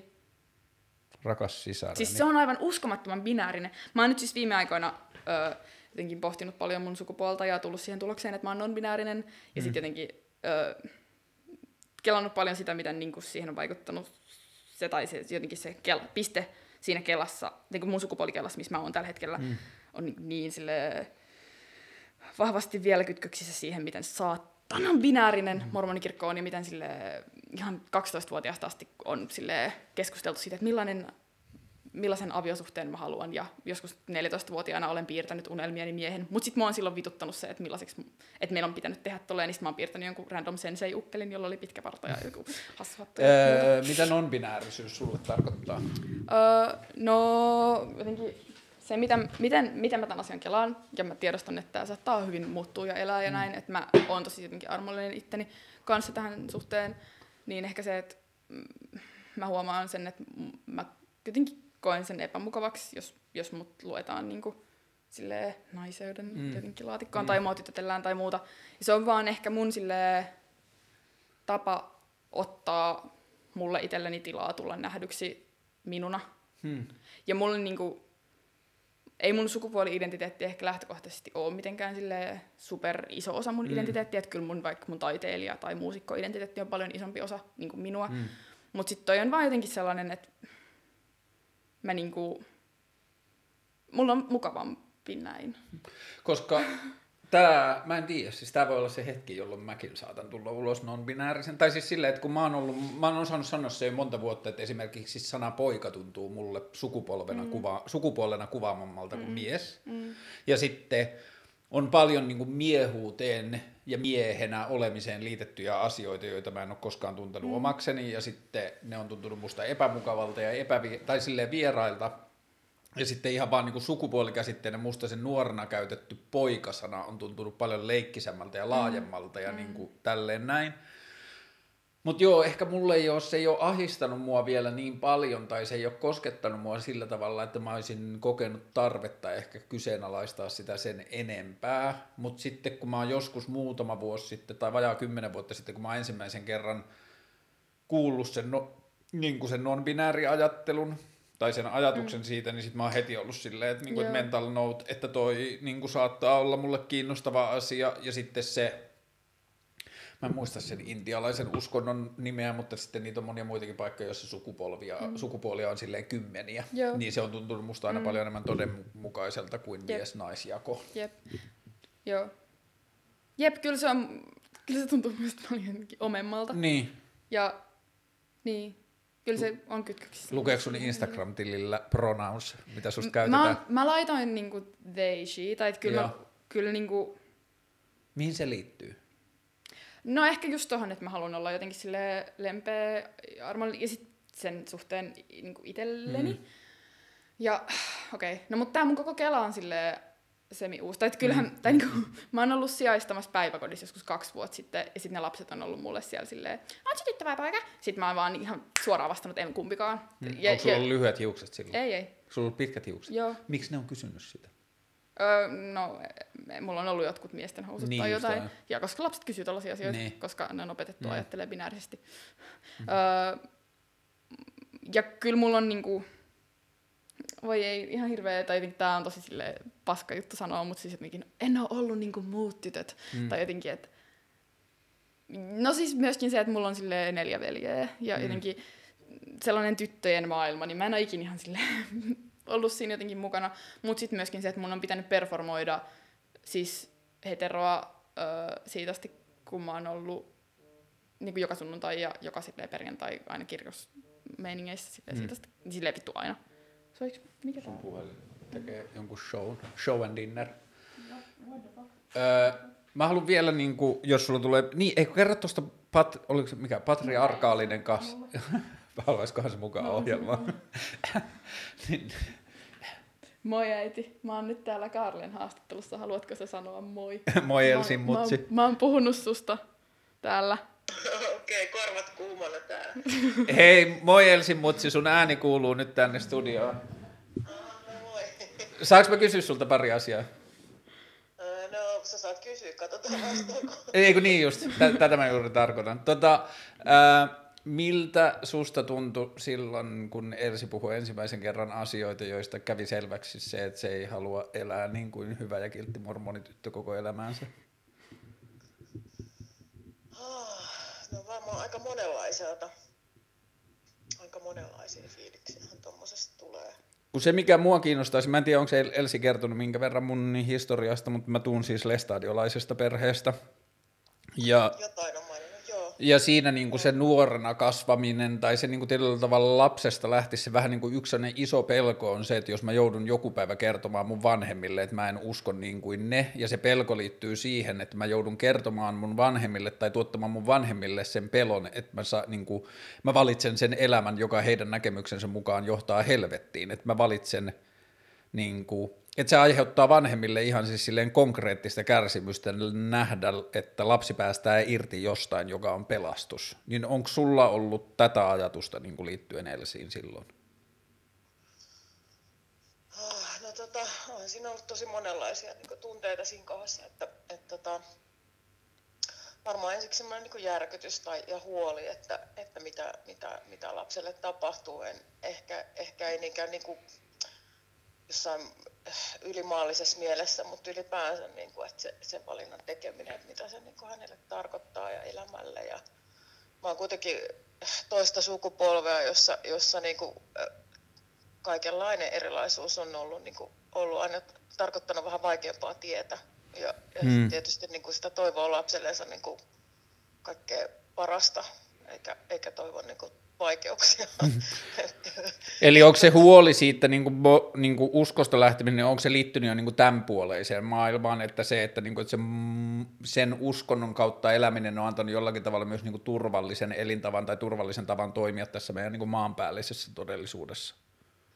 Niin, on varmaan. Ja sit, että en mä nyt osaa ihan, ta- siis sillä että siitä on kuitenkin nyt aikaa, että, että sitten tavallaan ensin on kauhean vahvasti halunnut niin kuin jotenkin oman perheen ja se on ollut sille niin semmoinen tärkeä juttu ja jotenkin kaikki tämmöiset kysymykset niin kuin nousee ja silloin, että mitä, miten ja mitä ja, ja, niin kuin, ja totta kai niin kuin vanhemmilla on jotain omia unelmia, vaikka ne niitä silloin tiedostaisi niin kuin lastensa suhteen, että, että, tavallaan niin kuin, kyllähän niin kuin mun ajatukset sit, niin kuin täytyy laittaa ihan uusiksi, mm. että, että olihan se niin semmoinen prosessi. Mutta kyllähän sitten käynnisti myös itsessä semmoisen niin pohdinnan, että, että, että tavallaan niin kuin, uh, että, että mitä, mitä ne nyt tarkoittaa ne mun uskonnon niin kuin säännöt niin kuin näissä asioissa, että voiko mä itse ajatella sillä tavalla vielä, että jos mun jos, mä, jos, jos uskonto ei niin mun tytärtä täysin pysty hyväksymään, että, että kun mä olin sitä itse sitten pohtinut tietysti, että mulla on ollut, ollut homoseksuaalisia ystäviä niin kuin aina ja en ole sillä tavalla, niin kuin, mutta en ole koskaan joutunut niin kuin loppuasti miettimään, että mitä tämä ristiriita tarkoittaa niin kuin mun äh, uskonnon periaatteissa ja siinä, että mä oon sitoutuneena siihen, että, että miten nämä laitetaan yhteen. Että sittenhän se niin kuin tuli tosi vahvasti niin kuin käsiteltäväksi itsellekin nämä asiat. Että se avasi hirveän monta, monta juttua.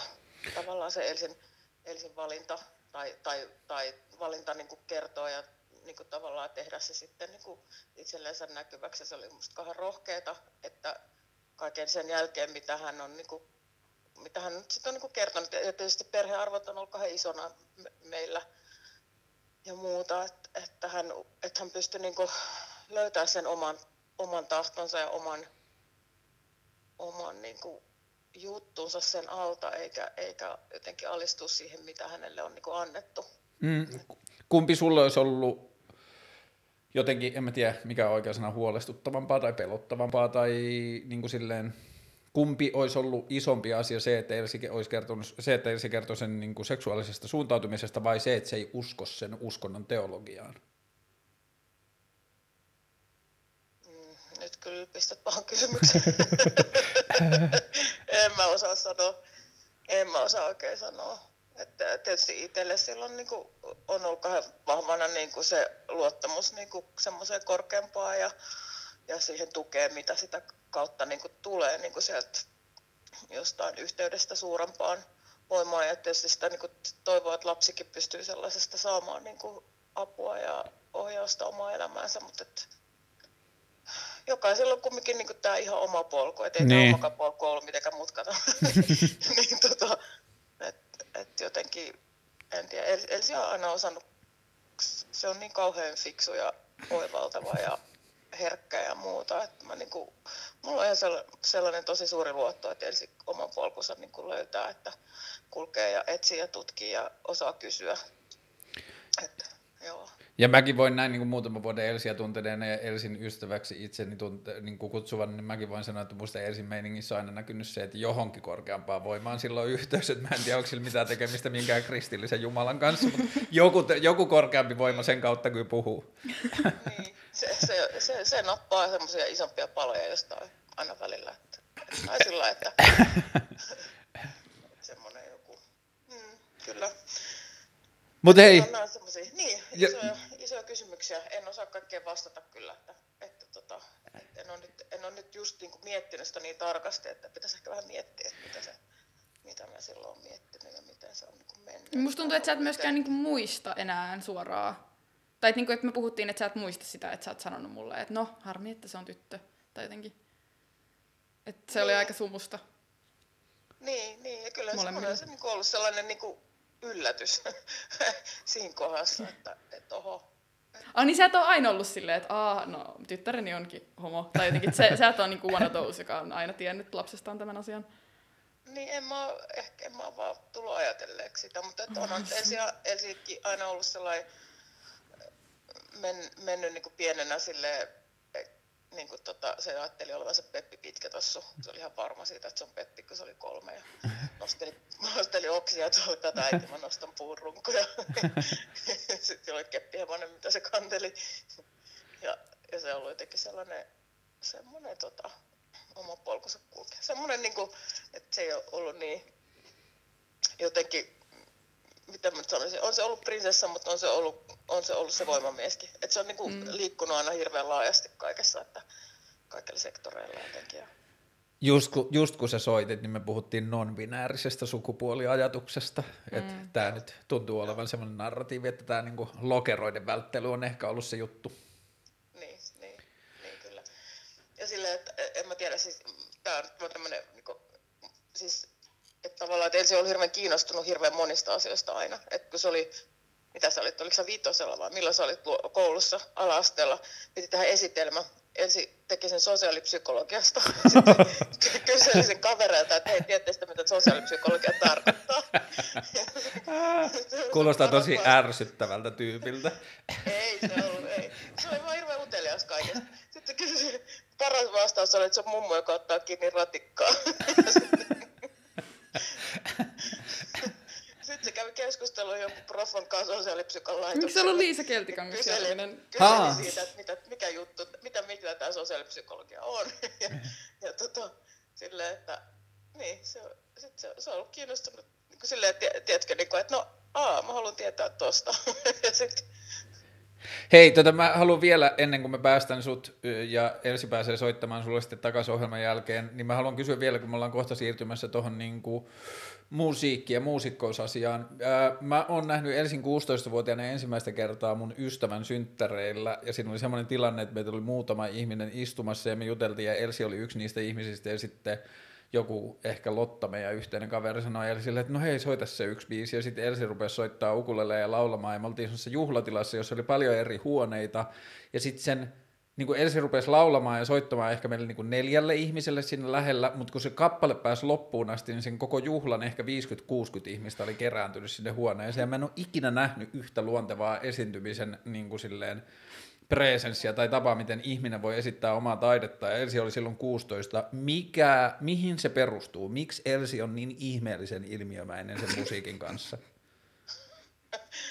niin. Onko se Jumala lahja sun mielestä?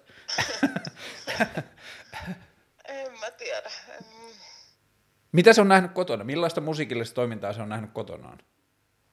No se Elsihän on nähnyt siis ihan kaikkea mahdollista. Mä, siis en mä tiedä, mulla on aina siitä lähtien, kun ensin syntyi, niin ollut sellainen olo, että se on jotenkin tosi erityinen, erityinen tyyppi. Ja että mun pitää antaa sille kaikki mahdollisuudet tehdä, mitä, mikä on niin sen, sen tie jotenkin. Hmm. Ja, mä, ja siis se on käynyt mä oon vienyt sen oopperaan, kun se on ihan pieni ja se on ollut maailman musiikkikonserteissa, on ollut joka paikassa. Se on, se on, se on ollut ihan pienestä pitäen, se on ollut tosi kiinnostunut, se on vaan kuunnellut sitä.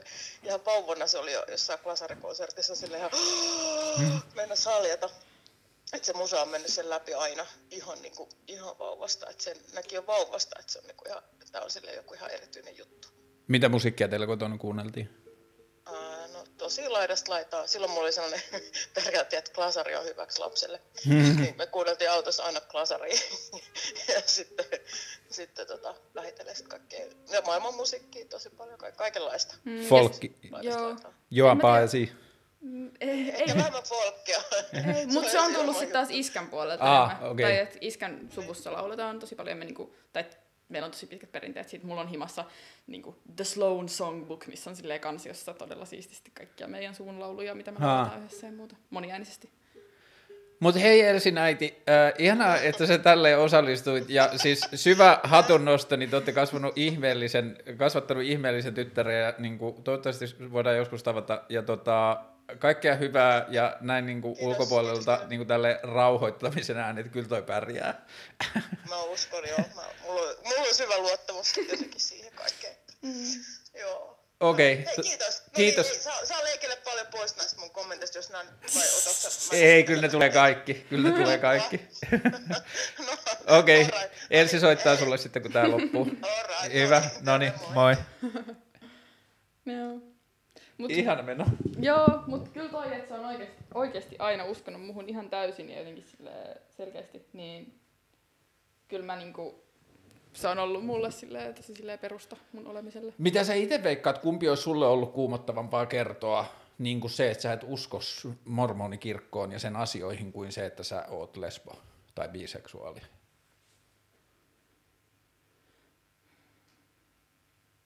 Niin, en, en mä tiedä.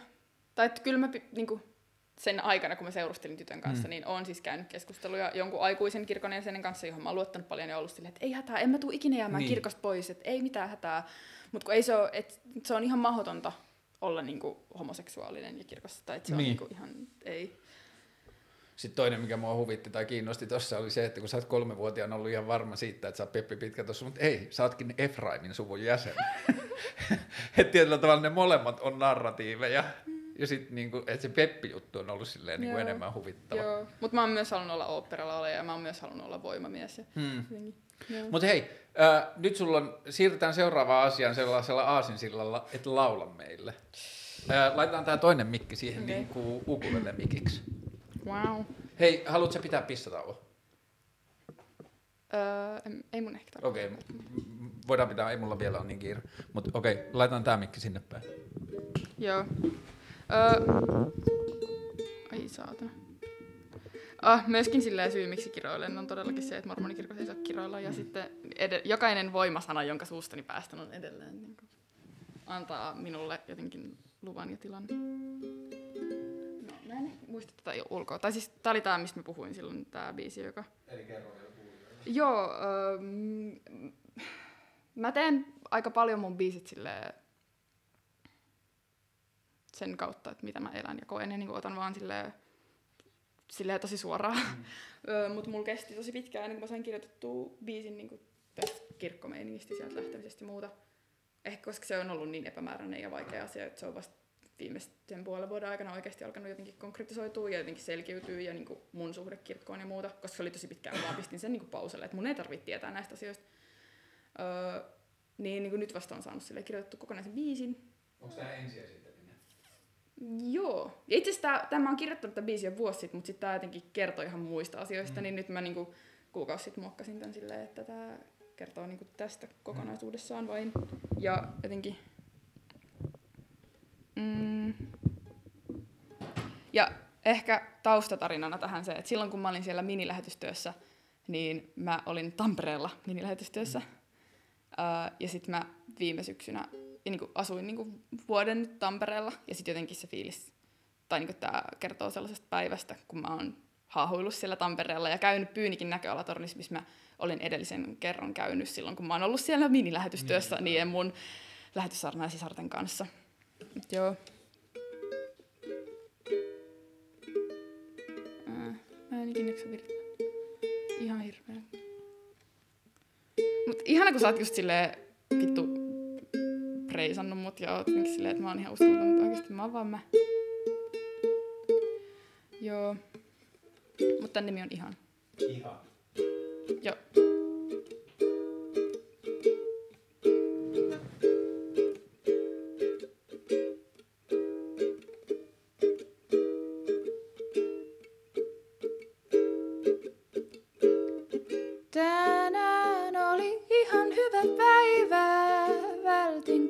Sadekuurot. Vaikka oli niihin varautunut tällä kertaa. Haahuilin uudessa kaupungissani uudella pyörälläni, jossa on metalliset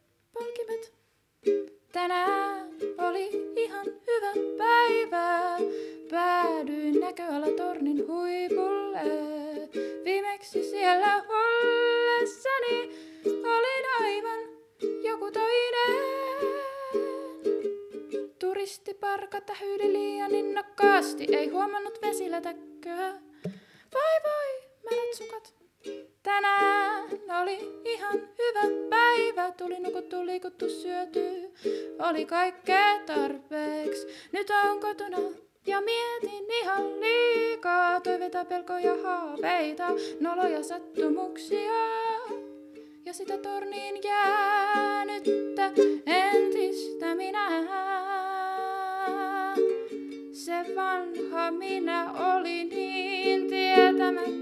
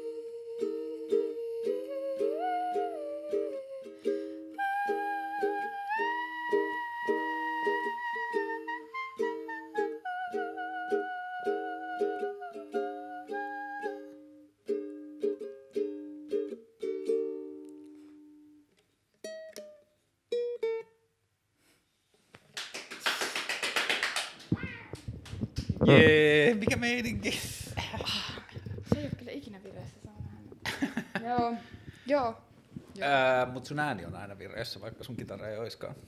Se ei ole kitara. Se on uku. niin on.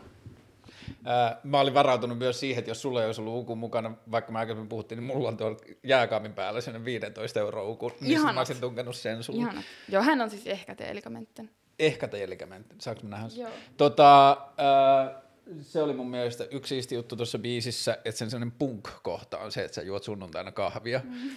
Ja sitten toinen, mikä on mun mielestä tosi relevantti huomio liittyen näihin uskontoasioihin, se, oota, kun mä en muista nyt tarkkoja sanontoja, sanamuotoa, mutta se, että kuinka sä joudut käsittelemään sitä, että sä riität.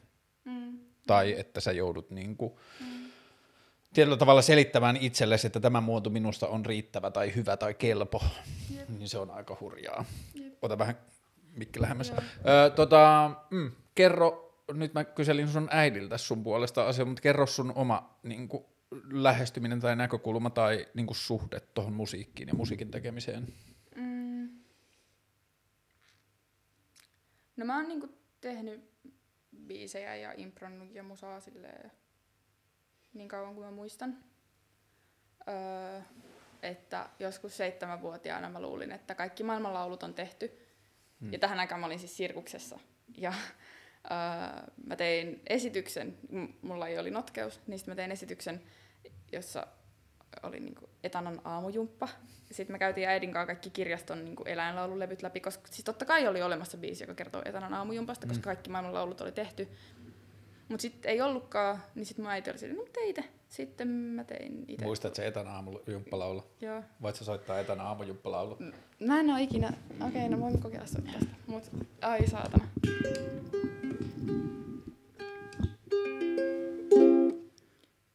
Mä en, mitenköhän tämä? Etana aamulla on, on väsynyt. Ei vittu, ei tää mene tuolta.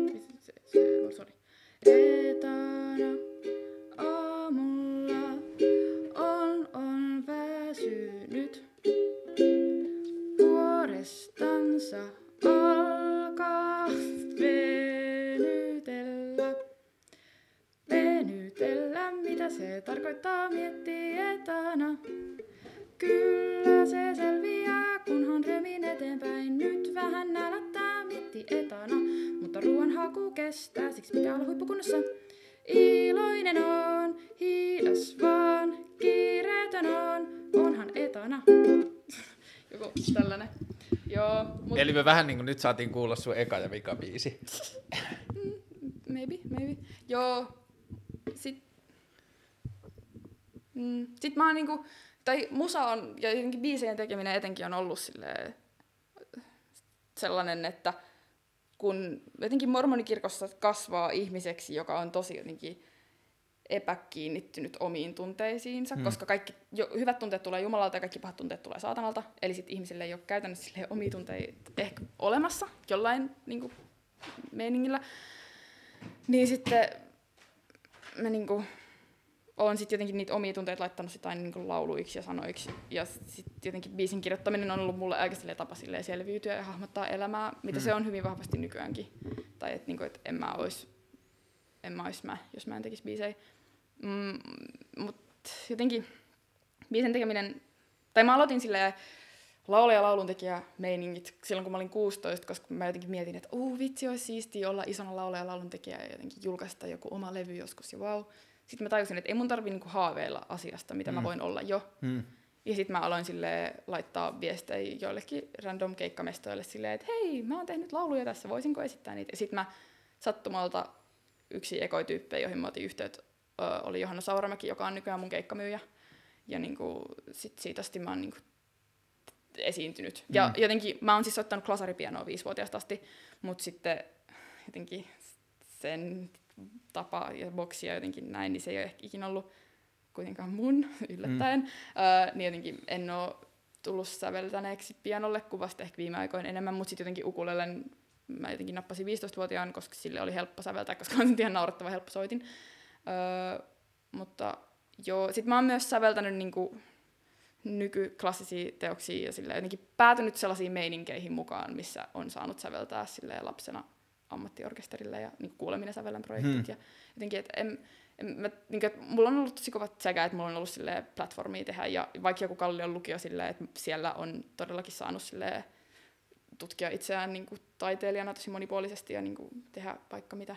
Mutta niin mikä sun alkuperäinen kysymys se oli? Hmm. Mutta siis jotenkin, että mikä mun suhde on musaan?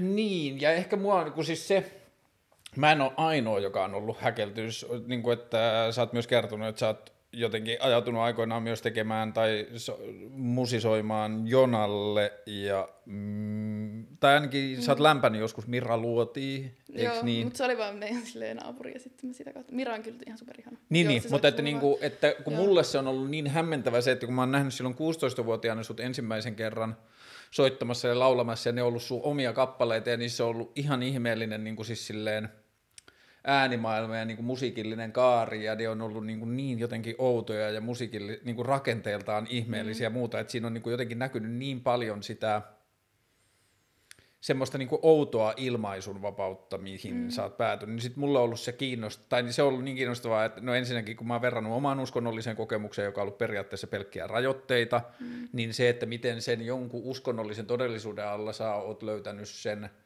niin kuin jotenkin vapaamuotoisen tavan tehdä mm. asioita, mutta sitten toi, että pääsi puhumaan teidän äitin kanssa myös se, että, niin kuin, että miten, minkälainen se ympäri, mutta että se kuulostaa vaan siltä, että teillä on ollut jotenkin silleen vaan tosi leikkisä koti, tai että siinä on ollut mm. tilaa leikkiä ja on, tutkia. Joo, on. Ja niin kuin, niin kuin mä sanoin jo, että mulla on ollut, tai mun vanhemmat on halunnut panostaa siihen, että mä saan tehdä sitä, mitä mua kiinnostaa. Niin. Ja opiskella sitä, mikä mua kiinnostaa. Ja sitten niiden suhde siihen uskontoon on ollut semmoinen, että se ei ole ensimmäisenä ollut niin, että sä saat tehdä sitä, mitä kiinnostat, kunhan se ei ole tätä, tätä ja tätä, vaan mm, se on niin kuin selkeästi. Että se... Mut kyllä, tai mä olin niin kuin kolmosluokalla, olin niin kuin operan palettikoulussa silleen, ja niin kuin jotenkin olin siellä ihan hyväkin ja kaikkea, mutta sitten mä sanoin mummut silleen, että mä olin tajunnut silloin vittu kymmenenvuotiaana, että mä en voi olla hyvä kirkon jäsen ja hyvä äiti, ja valehtitanssia, niin mm. sitten mä niinku, vähän niinku lopetin sen ja menin musaluokalle. Ja, tai siis totta kai siihen vaikutti muitakin asioita, mutta että mä oon sanonut mun äidille kymmenenvuotiaana noin. Öö, ja sitten toisaalta vähän sama kela mulla oli ollut niinku näyttelemisen kanssa, tai että mä olisin, tai niinku, mä oon harrastanut kuitenkin silleen musateatteria ollut mm. meiningeissä ja tehnyt asioita ja näin, mutta, mutta jotenkin just silloin about 16-vuotiaan kanssa, niin mä ehkä olin silleen, että no, että en voi niinku olla näyttelijä ja kirkon jäsen tietyllä tavalla, että sitä ei, niinku, ei sitä silleen kielletä, mutta mutta kun jos ei saa harrastaa esiaviolista seksiä, niin miksi mä saisin näytellä esiaviolista seksiä? Tai silleen, että siinä, siinä ei nähdä mitään eroa. Tai jotenkin, että, että, sit, että jos mä olisin näyttelijä, niin mä ajattelin, että mä en saa vetää itse niitä rajoja. Että sit jos mä oon niin laulaja laulun tekijä, niin mä saan itse vetää, vetää rajoja. Esimerkiksi sille pyhittää lepopäivän, että mä en mm, vaan tee keikkoja mm, sunnuntaisin mm, tai muuta. Ja sitten vasta on niin kirkon, kirkosta lähtemisen jälkeen mulla kesti hetki siihen, että mä tajusin, että, Aa, että tämä on asia, mistä mä voin niin haaveilla nykyään. Ja sitten mä aloin kanssa hakea niinku, juttuihin ja sit, niin. Öö, nyt kun mennään tuohon näyttelyjuttuun, Leikkaa ja Samille tiedoksi GoPro toimii nyt. Se oli jostain syystä. Noin. Öö, katsojille, jotka katsoo YouTubesta, jos näytti äsken siltä, että mä tympeästi räplään puhelinta samalla, kun mä juttelen sun kanssa, johtui siitä, että mä otin puhelimella yhteyttä GoProhon mm, ja bla bla. Mm. Tota, näyttelemiseen. Sä mm. oot tänä syksynä tehnyt sinun ensimmäisen elokuvan. Joo. Miten sä päädyit siihen ja mikä se elokuva on ja kerro siitä? Uh, no, niin. No siis niin toi prosessi, minkä mä äsken selitin, että mä olin mm. siellä, että vau, että mä voin haaveilla tästä taas.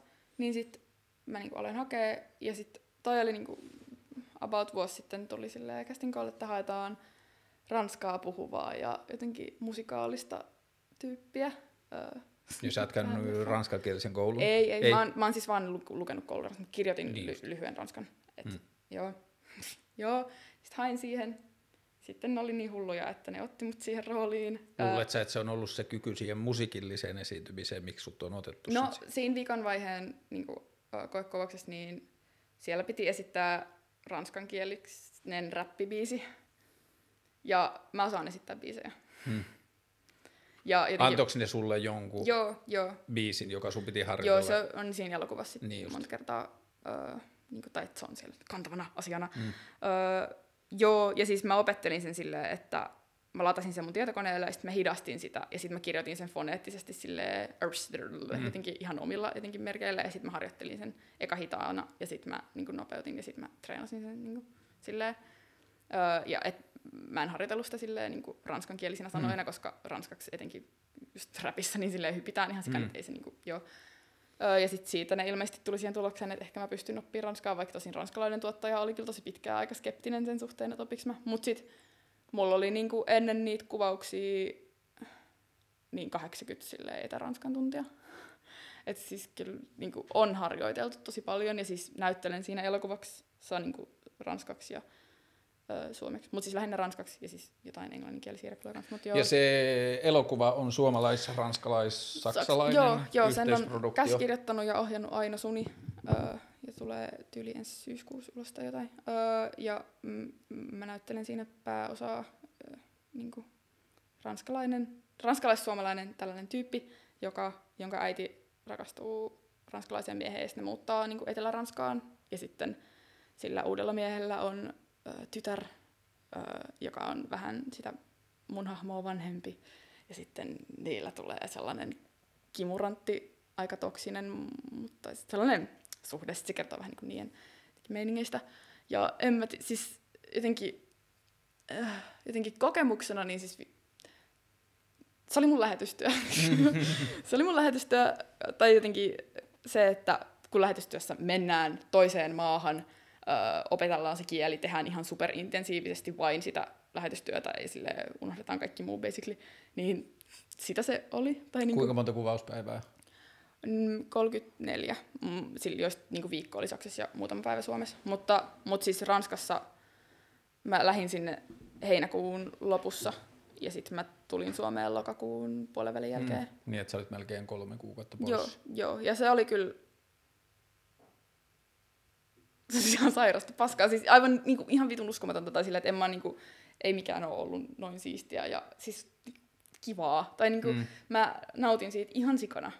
Ja, niinku, ja myöskin siis se, että mä, niinku, mä en ole ammattinäyttelijä, mulla ei ollut koulutusta, ei mulla mitään vitun hajua, mm. mitä mä tein. Siis silloin, kun mä tulin sinne Ranskaan, niin mä sanoin Ainolle niinku, tyyliin toikan päivän, kun mä olin siellä, mä, olin, mä niinku, oltiin autossa matkalla johonkin, sitten mä olin vaan, että aina, että en mä niinku tiedä, osaako mä näytellä. sitten se oli silleen, jotenkin, no sehän tietenkin nähdään, ja silleen, em, em, siis oli, siinä oli, siinä oli niin, niin jotenkin paljon kaikkea, mutta siis, joo. Mutta tietenkin mä huomaan, että jotenkin kameranäytteleminen, tai siis totta kai en mä tiedä kameranäyttelemisestä mm. varsinaisesti, siis kyllä mä niinku jotain tiedän, mutta, mutta jotenkin se, että mä tiedän, että mun kokemus perustuu jotenkin Aino Suunin tapaan ohjata ja Kerttu Hakkaraisen tapaan kuvata, tai jotenkin, mm. ja siis mietin, miten kuplan kuplan kuplata sille, että me oltiin toisessa maassa vittu pandemia-aikaan, mm. äh, sille, että me ei saatu hengaa oikein kenenkään muiden kuin sille meidän työryhmäläisten kanssa, eikä niinku, tietenkin, ja sitten mm, se, että meillä oli siellä niinku kolme suomalaista, niin kuin minä aina ja Kerttu, ja sitten tai jotenkin sille, että se oli niinku, Oliko se oli muuten niin tavalla koko absurdi. työryhmä sitten muun maalaisia Joo, melkein? ranskalaisia, ja sitten kun mentiin Saksaan, niin sit työryhmä oli saksalainen, ja sitten Suomesta ne oli suomalaisia. Mutta sitten kun me tultiin niinku Suomeen kuvaa lopuksi, mm. niin oikeasti se eka päivä, kun mä tulin sinne settiin, ja ihmiset puhuu suomea, se oli ihan tosi trippaava. Mä olin, mitä vittu te oikeasti puhutte tätä meidän kieltä, koska se oli tosi hauskaa, koska aina niin kuin ohjasi mua suomeksi siellä mm. Ranskassa. Ja niin kuin monta kertaa niin työryhmän jäsenet oli ihan silleen, että vau, että vähänkö siistiä jotenkin nähdä, kun aina ohjaa sua, että jotenkin tosi, tosi jotenkin maa, maagista jotenkin, että mitä, mitä se sanoo, kun ei ne tiedä. Mm, mm. Sitten ai, me ollaan kanssa oltu silleen, että jotenkin, että ja oli ihan paska jotenkin, että äh, pitä, että me jotenkin tee silleen, että me tonne ja sit oot silleen, vittu. Ja sit tuu takas. Tai niin, tosi sellaisia, ai, ei mitään sille niin kuin ihmeellistä. Tai siis totta kai, mutta sitten jotenkin, että ei, ei se meidän tapa puhua siitä, tai niin kuin Ainon tapa ohjata, niin ei se ole niin kuin jotenkin, jotenkin sellainen, mutta silleen, että heillä oli sellainen magiikan verho siinä Mm. ihan täysin, niin se oli jotenkin tosi huvittavaa. Jos se elokuva olisi ollut, niin olisit sä leikannut siiliä väriä sitä vihreäksi. En, en, en, en. Mutta sitten taas mun mielestä se on koko ajan kuullut, niin kuin siis se on mennyt ihan taas sitten Elsis Loan tarinaan. Ihan täysin, että mulle se ei ole liittynyt ollenkaan roolihahmoon, että se on mulle liittynyt vaan suuhun, että joo joo, että niin sen pitää tehdä, että jos se kerran lähtee mormonihommasta, niin karmit kaulas sit vaan, että, niin kuin, että sit kaikki paskaksi. Kyllä, kyllä se oli niin, kuin niin monella tavalla mun lopullinen emansipaatio sieltä Mm. mm. veke. Ja jotenkin, et jotenkin kerroksia itsestä ja jotenkin omista keloista vaan niin kuin tuntui mm. jäävän sinne Ranskaan. Musta tuntuu, että sä oot täydellisesti siinä elämäntilanteessa, että sun ei tarvitse tietää ja sit sulla on vitusti ovia auki ja sä oot Jep. avannut ovia ja sulkenut Jep. vanhoja ja muuta. Mitä sä haluat? Uh, niin. Uh, se onkin tosi siistiä nyt. Tai että mä oon just tällä viikolla pohtinut tosi paljon sitä, että mitäköhän mä haluan. Mm. ja että mä tiedostan sen, että mä voin nyt päättää, että millaisia asioita mä haluan mun elämässä vaalia ja että mitkä asiat on mulle tärkeitä. Mm. Ja se on ihan supersiistiä, että mä voin niinku itse päättää, että mit, mitä on mun arvot ja mihin mä haluan keskittää mun elämän. Ja kun perinteisen ajatuksen mukaanhan sun pitäisi nyt hakea kouluun. Joo. Meinaat sä hakea kouluun? Mm, En. Hmm. O, o, mihin sä hakis? Me, jo- jos sun pitäisi hakea nyt kouluun, niin hakisit sä näyttelyä vai musiikkia vai mitä? Mm, en mä Sosiaalipsykologia. Eh, Ehkä. en, no en mä ihan tiedä. Tai silleen... Mä nautin tosi monenlaisista asioista, mutta mut eniten mä nautin esiintymisestä. Hmm. Tai et, mä siis hain viime kevään opiskelemaan maailmanmusaa ja äänisuunnitteluteakkiin. Mä itse pääsin sinne äänisuunnitteluun, mm. mutta sitten mä menin tekemään tuota leffaa. Ja, Mutta onko sulla se koulupaikka vielä vai Ei, et sä ei, et hylkäsin ottanut sitä? Mut- Niin just. mutta silleen, että jotenkin, että mä niinku, äänisuunnittelu on todellakin asia, mitä mä voisin opiskella ja mä olisin ihan superonnellinen, niin se olisi tosi mm. siistiä, mutta sitten samaan aikaan mä tiedän, että mä kaipaisin niin kuin lavalle. Mm. Totta kai mun iskä sanoi mulle, että ihan sama Elsi, mitä sä päädyt opiskelemaan, sä et tule kuitenkaan tekemään sun koulutuksella sitä, mitä sun on tarkoitus. Hmm. ja jotenkin se, että tällä hetkellä siis ihan todella, todella mieluusti teen lisää leffoja, tai jotenkin se intensiivisyys ja se rytmi ja se jotenkin... Mutta meneekö se leffan kanssa vähän nyt sillä tavalla, koska sulla kävi tietyllä tavalla isot säkä, että sä pääsit Joo. näytteleen, niin sitten tietyn logiikan mukaan sä pääset mahdollisesti näyttelemään vasta sitten, kun sut on nähty tossa. Joo, joo, jep, niin nyt mulla on tosi... Tai sit, sit en. Niin, niin. niin. Mutta et periaatteessa, että kun sulla ei ole sitä todennettua näyttelijätaustaa ja ihmisillä ei ole vielä mm. mahdollisuutta tietää, mitä mm. sä niin kuin osaat, ja toi ensimmäinen tapahtui niin, niin kuin Zagällä, niin sun on hankala saada näyttelijäduuneja ennen kuin toi on tullut ulos. Mm, Tai no, siitä joo. saadaan tehtyä joku riili tai jotain. No siis, no joo. Ja siis mä niin lähtökohtaisesti oletan, että en mä ikin pääse näyttelemään Mm. mihinkään enää, tai sille, koska mä tiedostan sen, että toi on niin, kuin niin tsäkä. Niin. Ja että toi hahmo oli mulle ihan täydellinen, Niin. ja niin kuin, että, että, että mä tiedän, että mä olin niin kuin paras tyyppi kyllä tekee ton Mm. hahmon. Koska, tai silleen, että silloin mulla on tosi paljon yhteistä sen kanssa, myös silleen pelottavalla tavalla, mm. mutta sitten myös niin kuin, se on tosi erilainen kuin mä, ja sitten jotenkin sen hahmon, Elinan näytteleminen antoi mulle tilaa myöskin tutkia esimerkiksi mun silleen sukupuolikäsitystä, koska Mm. ö, Elina on niinku, aika silleen, no se on tosi silleen oma juttunsa, ja Mm. mä niinku, vaikka fysiikan puolesta lähdin enemmän hakea sille sellaista alien-meininkiä kuin silleen jotenkin noiden tai mies tai jotenkin, mm. ö, että ja sitten kun se leffa ei kerro Elinan seksuaalisuudesta suuntautumisesta tai sukupuolesta mitään, niin sit se ei myöskään ole silleen niin kuin oleellista, mutta sitten jotenkin mulle itselle se, että kun Elina, no se on kuitenkin silleen räppäri, niin kyllä mä niinku, kyllä silloin oli sellaisia, että, että se ottaa enemmän tilaa kuin ehkä mitä mä Hmm. hmm. niinku, ihmisenä ehkä muuten, tai että kyllä mä niinku, en mä nyt täällä ole istunut ollenkaan, mutta kyllä mä niinku huomaan istuvani usein tälleen Mm. ja jotenkin. Nyt sä oot istunut polvilla tosi paljon, joka on mun mielestä tosi vitu aitoa, että sä istut silleen niin kuin lapset päiväkodin lattialla, niin sä oot istunut polvilla siinä Niin. sohvalla. En, no siis joo, ehkä tää on Niin, TikTokissa, TikTokissa Uh, puhutaan sitten biseksuaalit ei osaa istua tai homot ei osaa istua oikein. Sillä ihan, that's me, that's me. Uh, joo, niin tota, TikTok kertoo, että homot ei osaa istua. joo, joo. Uh, mistä mä olin puhumassa? Mutta niin, niin, Elinan näytteleminen antoi mulle jotenkin tilaa tutkia myös noita asioita niin itsessä ja sitten myöskin mm. Ja oikeasti se, että mun hiukset leikattiin, niin siis jotenkin ihan tosi klisee. Ja tosi Leikattiinko ne kamera edessä vai oliko se vaan silleen hahmoon? Että se, se oli hahmoon. Elinalla on siis tumman vihreä siilti. Nämä ei ole enää niin kuin Elinan hiukset. Mm. Nämä on kyllä niin kuin jo eri juttu. Ja siksi mä en ole niitä värjännytkään, koska Elinan hiukset on paljon vihre, tummemman vihreät ja paljon lyhyemmät. Joo, mutta ne leikattiin kamera ulkopuolella. Joo, joo, joo. Että Elina oli alusta asti sen. Joo, Elina on ihan, se on tosi solid. Tai silleen, että silloin on sen oma tyyli, silloin se oma, niin kuin, hän tietää, mm. minkälainen hän Onko on. Onko sulla ollut luontainen olla noiden hiusten kanssa? Kyllä mun niinku, on, kyllä mulla tosi pitkään kesti, että mä olin silleen, äh. Mutta mä luulen, että, tai mulla on niinku ylipäätänsä ollut mun koko elämän ajan silleen, että mä oon kattonut peiliin ja ollut silleen, ai, mm. ai niinku tuolta kun mä näytän, tai jotenkin, että mun on ollut vaikea yhdistää, mutta jotenkin se, että ehkä, että mä oon antanut itseni valua pois sellaisesta jostain naiseuden kuvastosta, mm. ja jotenkin, että se ei ole enää se juttu, mitä mä yritän mm. olla, niin se on antanut mulle myöskin, mä huomaan, että mä saan jotenkin helpommin yhteyden mun peilikuvaan myöskin. Oliko toi, mä just tajusin, oliko toi sun paras palkkaisin työ, mitä sulla on ikinä ollut? Tai toi leffan niin. Kyllä vitus. Pitäisikö sun maksaa vielä siitä ne kymmenykset, että se olisi viimeinen, jos sä maksat kymmenykset kirkolle? Ei. Ei. Aa, hei, nyt jos piispa tulee kuuntelemaan tämän jakson, niin Elsillä on massia, niin juttele vielä sen kanssa, että jos ne vikat kymmenykset sieltä. no onko sulla nyt sitten, että sä voit jonkun aikaa niin kuin ilman painetta miettiä, mitä sä teet, Joo. että sulla on niin kuin taloudellinen tilanne? elän vittu parasta taiteilijaelämää tällä hetkellä, hmm. ja mä oon aloittanut uusia harrastuksia, esim. irtosuhteet. Ja... Hyvä. Silleen, Mitä harrastat? No irtosuhteet, kahvijuontia. Ei, mutta mut siis niinku, tosi silleen jotenkin kliseistä ja jotenkin, nää, mutta se, että mä oikeasti niinku tällä hetkellä yritän vaan silleen hmm. olla niinku minä ja selvittää, että mitä se minä on ja jotenkin lukea hyviä kirjoja, hmm. tehdä musaa. Mä oon tehnyt ihan tosi jotenkin kuumeisesti musiikkia viime aikoina niin englanniksi ja jotenkin silleen, katsotaan mitä siitä tulee, hmm. mutta niin jotenkin, että on ollut sellainen olo, että nyt mun on pakko tehdä näitä biisejä, että mä niin kuin, pysyn jotenkin merkityksellisenä niin kuin itselleni. Ja jotenkin sitä on myös tutkinut, että mistä asioista mun elämässä merkitys muodostuu ja on ollut välillä ihan vitun merkityksetön olla, kun ei ole mitään sellaista rakennetta. Oletko laskenut tai, tai katsonut suunnilleen, kuinka pitkään sä voit olla nyt huolehtimatta toimeentulosta? Mä oon tosi paska rahankaan, niin en. Mm, et, joo, mutta et sä vedät nyt freestylina niin kauan kuin sitä riittää. Joo, mutta kyllä mä niinku vähän luotan, että silleen, kyllä mä en, niin joo, joo, mutta sitten kun sulla on myös se, että sulle ei kerran vielä kertyä hirveästi mitään isoja tull- niin menoja ja muuta, että sun niin. elämä on myös aika halpaa, on, niin, niin joo, se on aika tai hyvä terapia tilanne. maksaa. Niin. Rakastan terapiaa, joo.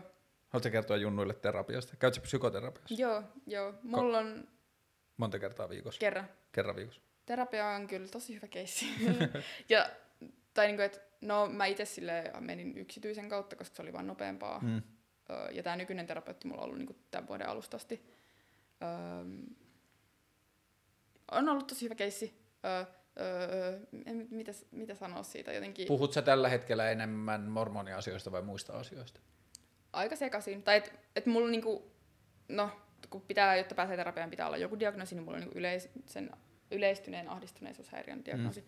Mutta se ei niinku, ei se kerro kauheasti mitään, että mä koen, että mulla on aika suoraviivaisesti silleen, no tämä kirkkoasia, seksuaalisuus ja sukupuoli jotenkin mun perheasioista tietenkin, mm. koska nyt ei ole perheestään jotenkin lapsuuden hommia selvitettävänä. Uh, et jotenkin aika silleen suoraviivaisesti ja niin kuin, kyllä mä huomaan, että ihan vaan se, että mä tiedän, että no mulla on nyt ensi tiistaina terapia, niin auttaa mua jotenkin mm. selvittää itse asioita ja muuta. Mä haluan lukea yhden runon, jonka musta tuntuu, että mä oon lukenut sen tota, ehkä joskus aikaisemminkin näissä ohjelmissa, mä haluan lukea sen silti. Tämä on Philip Larkin nimisen runoilijan runo nimeltä This Be The Verse. Mm. They fuck you up, your mom and dad. They may not mean to, but they do. They fill you with the faults they had and add some extra just for you. But they were fucked up in their turn by fools in their old style hats and coats, who half the time were soppy stern and half at uh, one, uh, one another's throats. Men hands on misery to a man, it deepens like a coastal shelf. Get out as early as you can and don't have any kids yourself. Joo, solid. Joo, mutta toi on ollut mun mielestä lohdullinen ajatus aina tuossa runossa, että they fuck your up, your mom and dad, they don't mean to, but they do. Mm. Niin kuin, että se on tietyllä tavalla, se on vaan se struktuuri, mitä sukupolvet tekee, että meidän tehtävä on päästää irti siitä, miten meidän mm. porukat Jep. niin kuin, fuck us up. Jep, jep, jep. Ja kyllä, niinku, kyllä se on auttanut siihen, että mä oon osannut jotenkin tietoisesti päästää irti erilaisista keloista, jotka Mm. on aivan täysin kirkosta. Ja jotenkin, no pahinta silloin, kun lähti kyseenalaistaa ja lähti niinku valuu sieltä pois, oli se, että ei jotenkin ne rutiinit tai jotenkin, että ihmiset tuomitsis tai jotain tällaista, vaan siis vaan se, että mun koko vitun identiteetti perustui silleen, että mä oon taivaallisen isän tytär, joka rakastaa minua. Hmm. Ja sitten kun se lähtee, niin mulle ei ollut niinku mitään. Ja mun piti sille ihan alusta rakentaa kaikki ja kyseenalaistaa kaikki silleen, että no okei, okay, kirkossa on opetettu, että älä murhaa, öö, onko mä oikeasti tätä mieltä? Kyllä mä sale oon, ja sitten jotenkin pitänyt siitäkin. Tai jotenkin, että kaikki asiat on pitänyt käydä. Ja se on tosi kesken vielä edelleen, mä huomaan. Öö, miten jumalasuhde, oot, oot sä ateisti tai agnostikko? Tai onko Ei mua sulla kiinnosta. ei kiinnosta, mm. niin. eli ambivalentti. Niin ehkä. Niin. Tai jotenkin, että en mä, mä tiedän, että mun ei tarvitse tietää. Mä Eli tiedän, sä oot uskonnolta, uskonnolliselta, uskonnolliselta käsitykseltäsi myös non-binäärinen. When you're a non-binary bisexual, you just can't fucking choose. Niin. ei, ei, ei, ei. No siis myös joo, mut siis ei, se oli mun niinku ehkä eka kela silloin, Mm. että mun ei, tai, eh.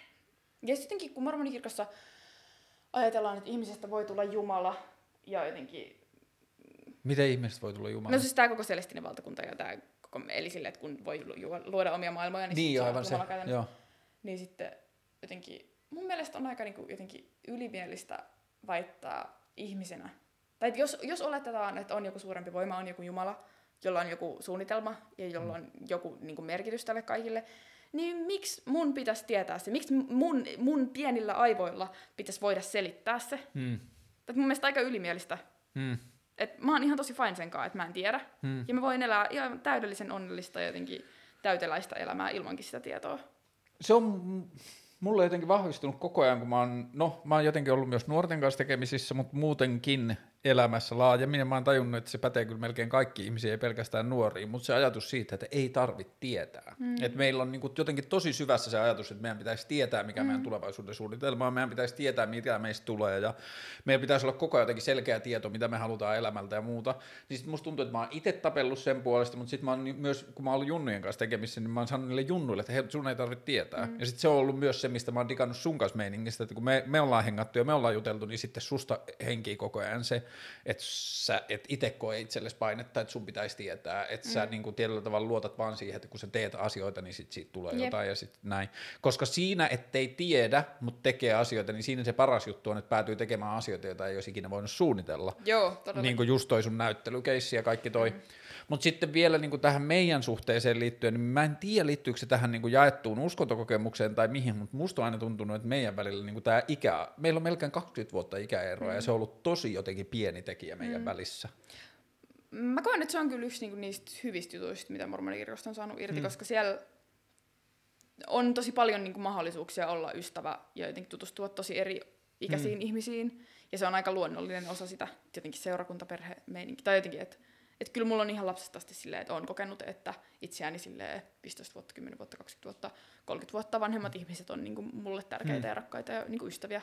Mitä muita hyviä asioita tai kauniita muistoja, kauniita kokemuksia sulla on mormonikirkosta? Voidaanko tähän loppuun laittaa se lähetystyöjuttu?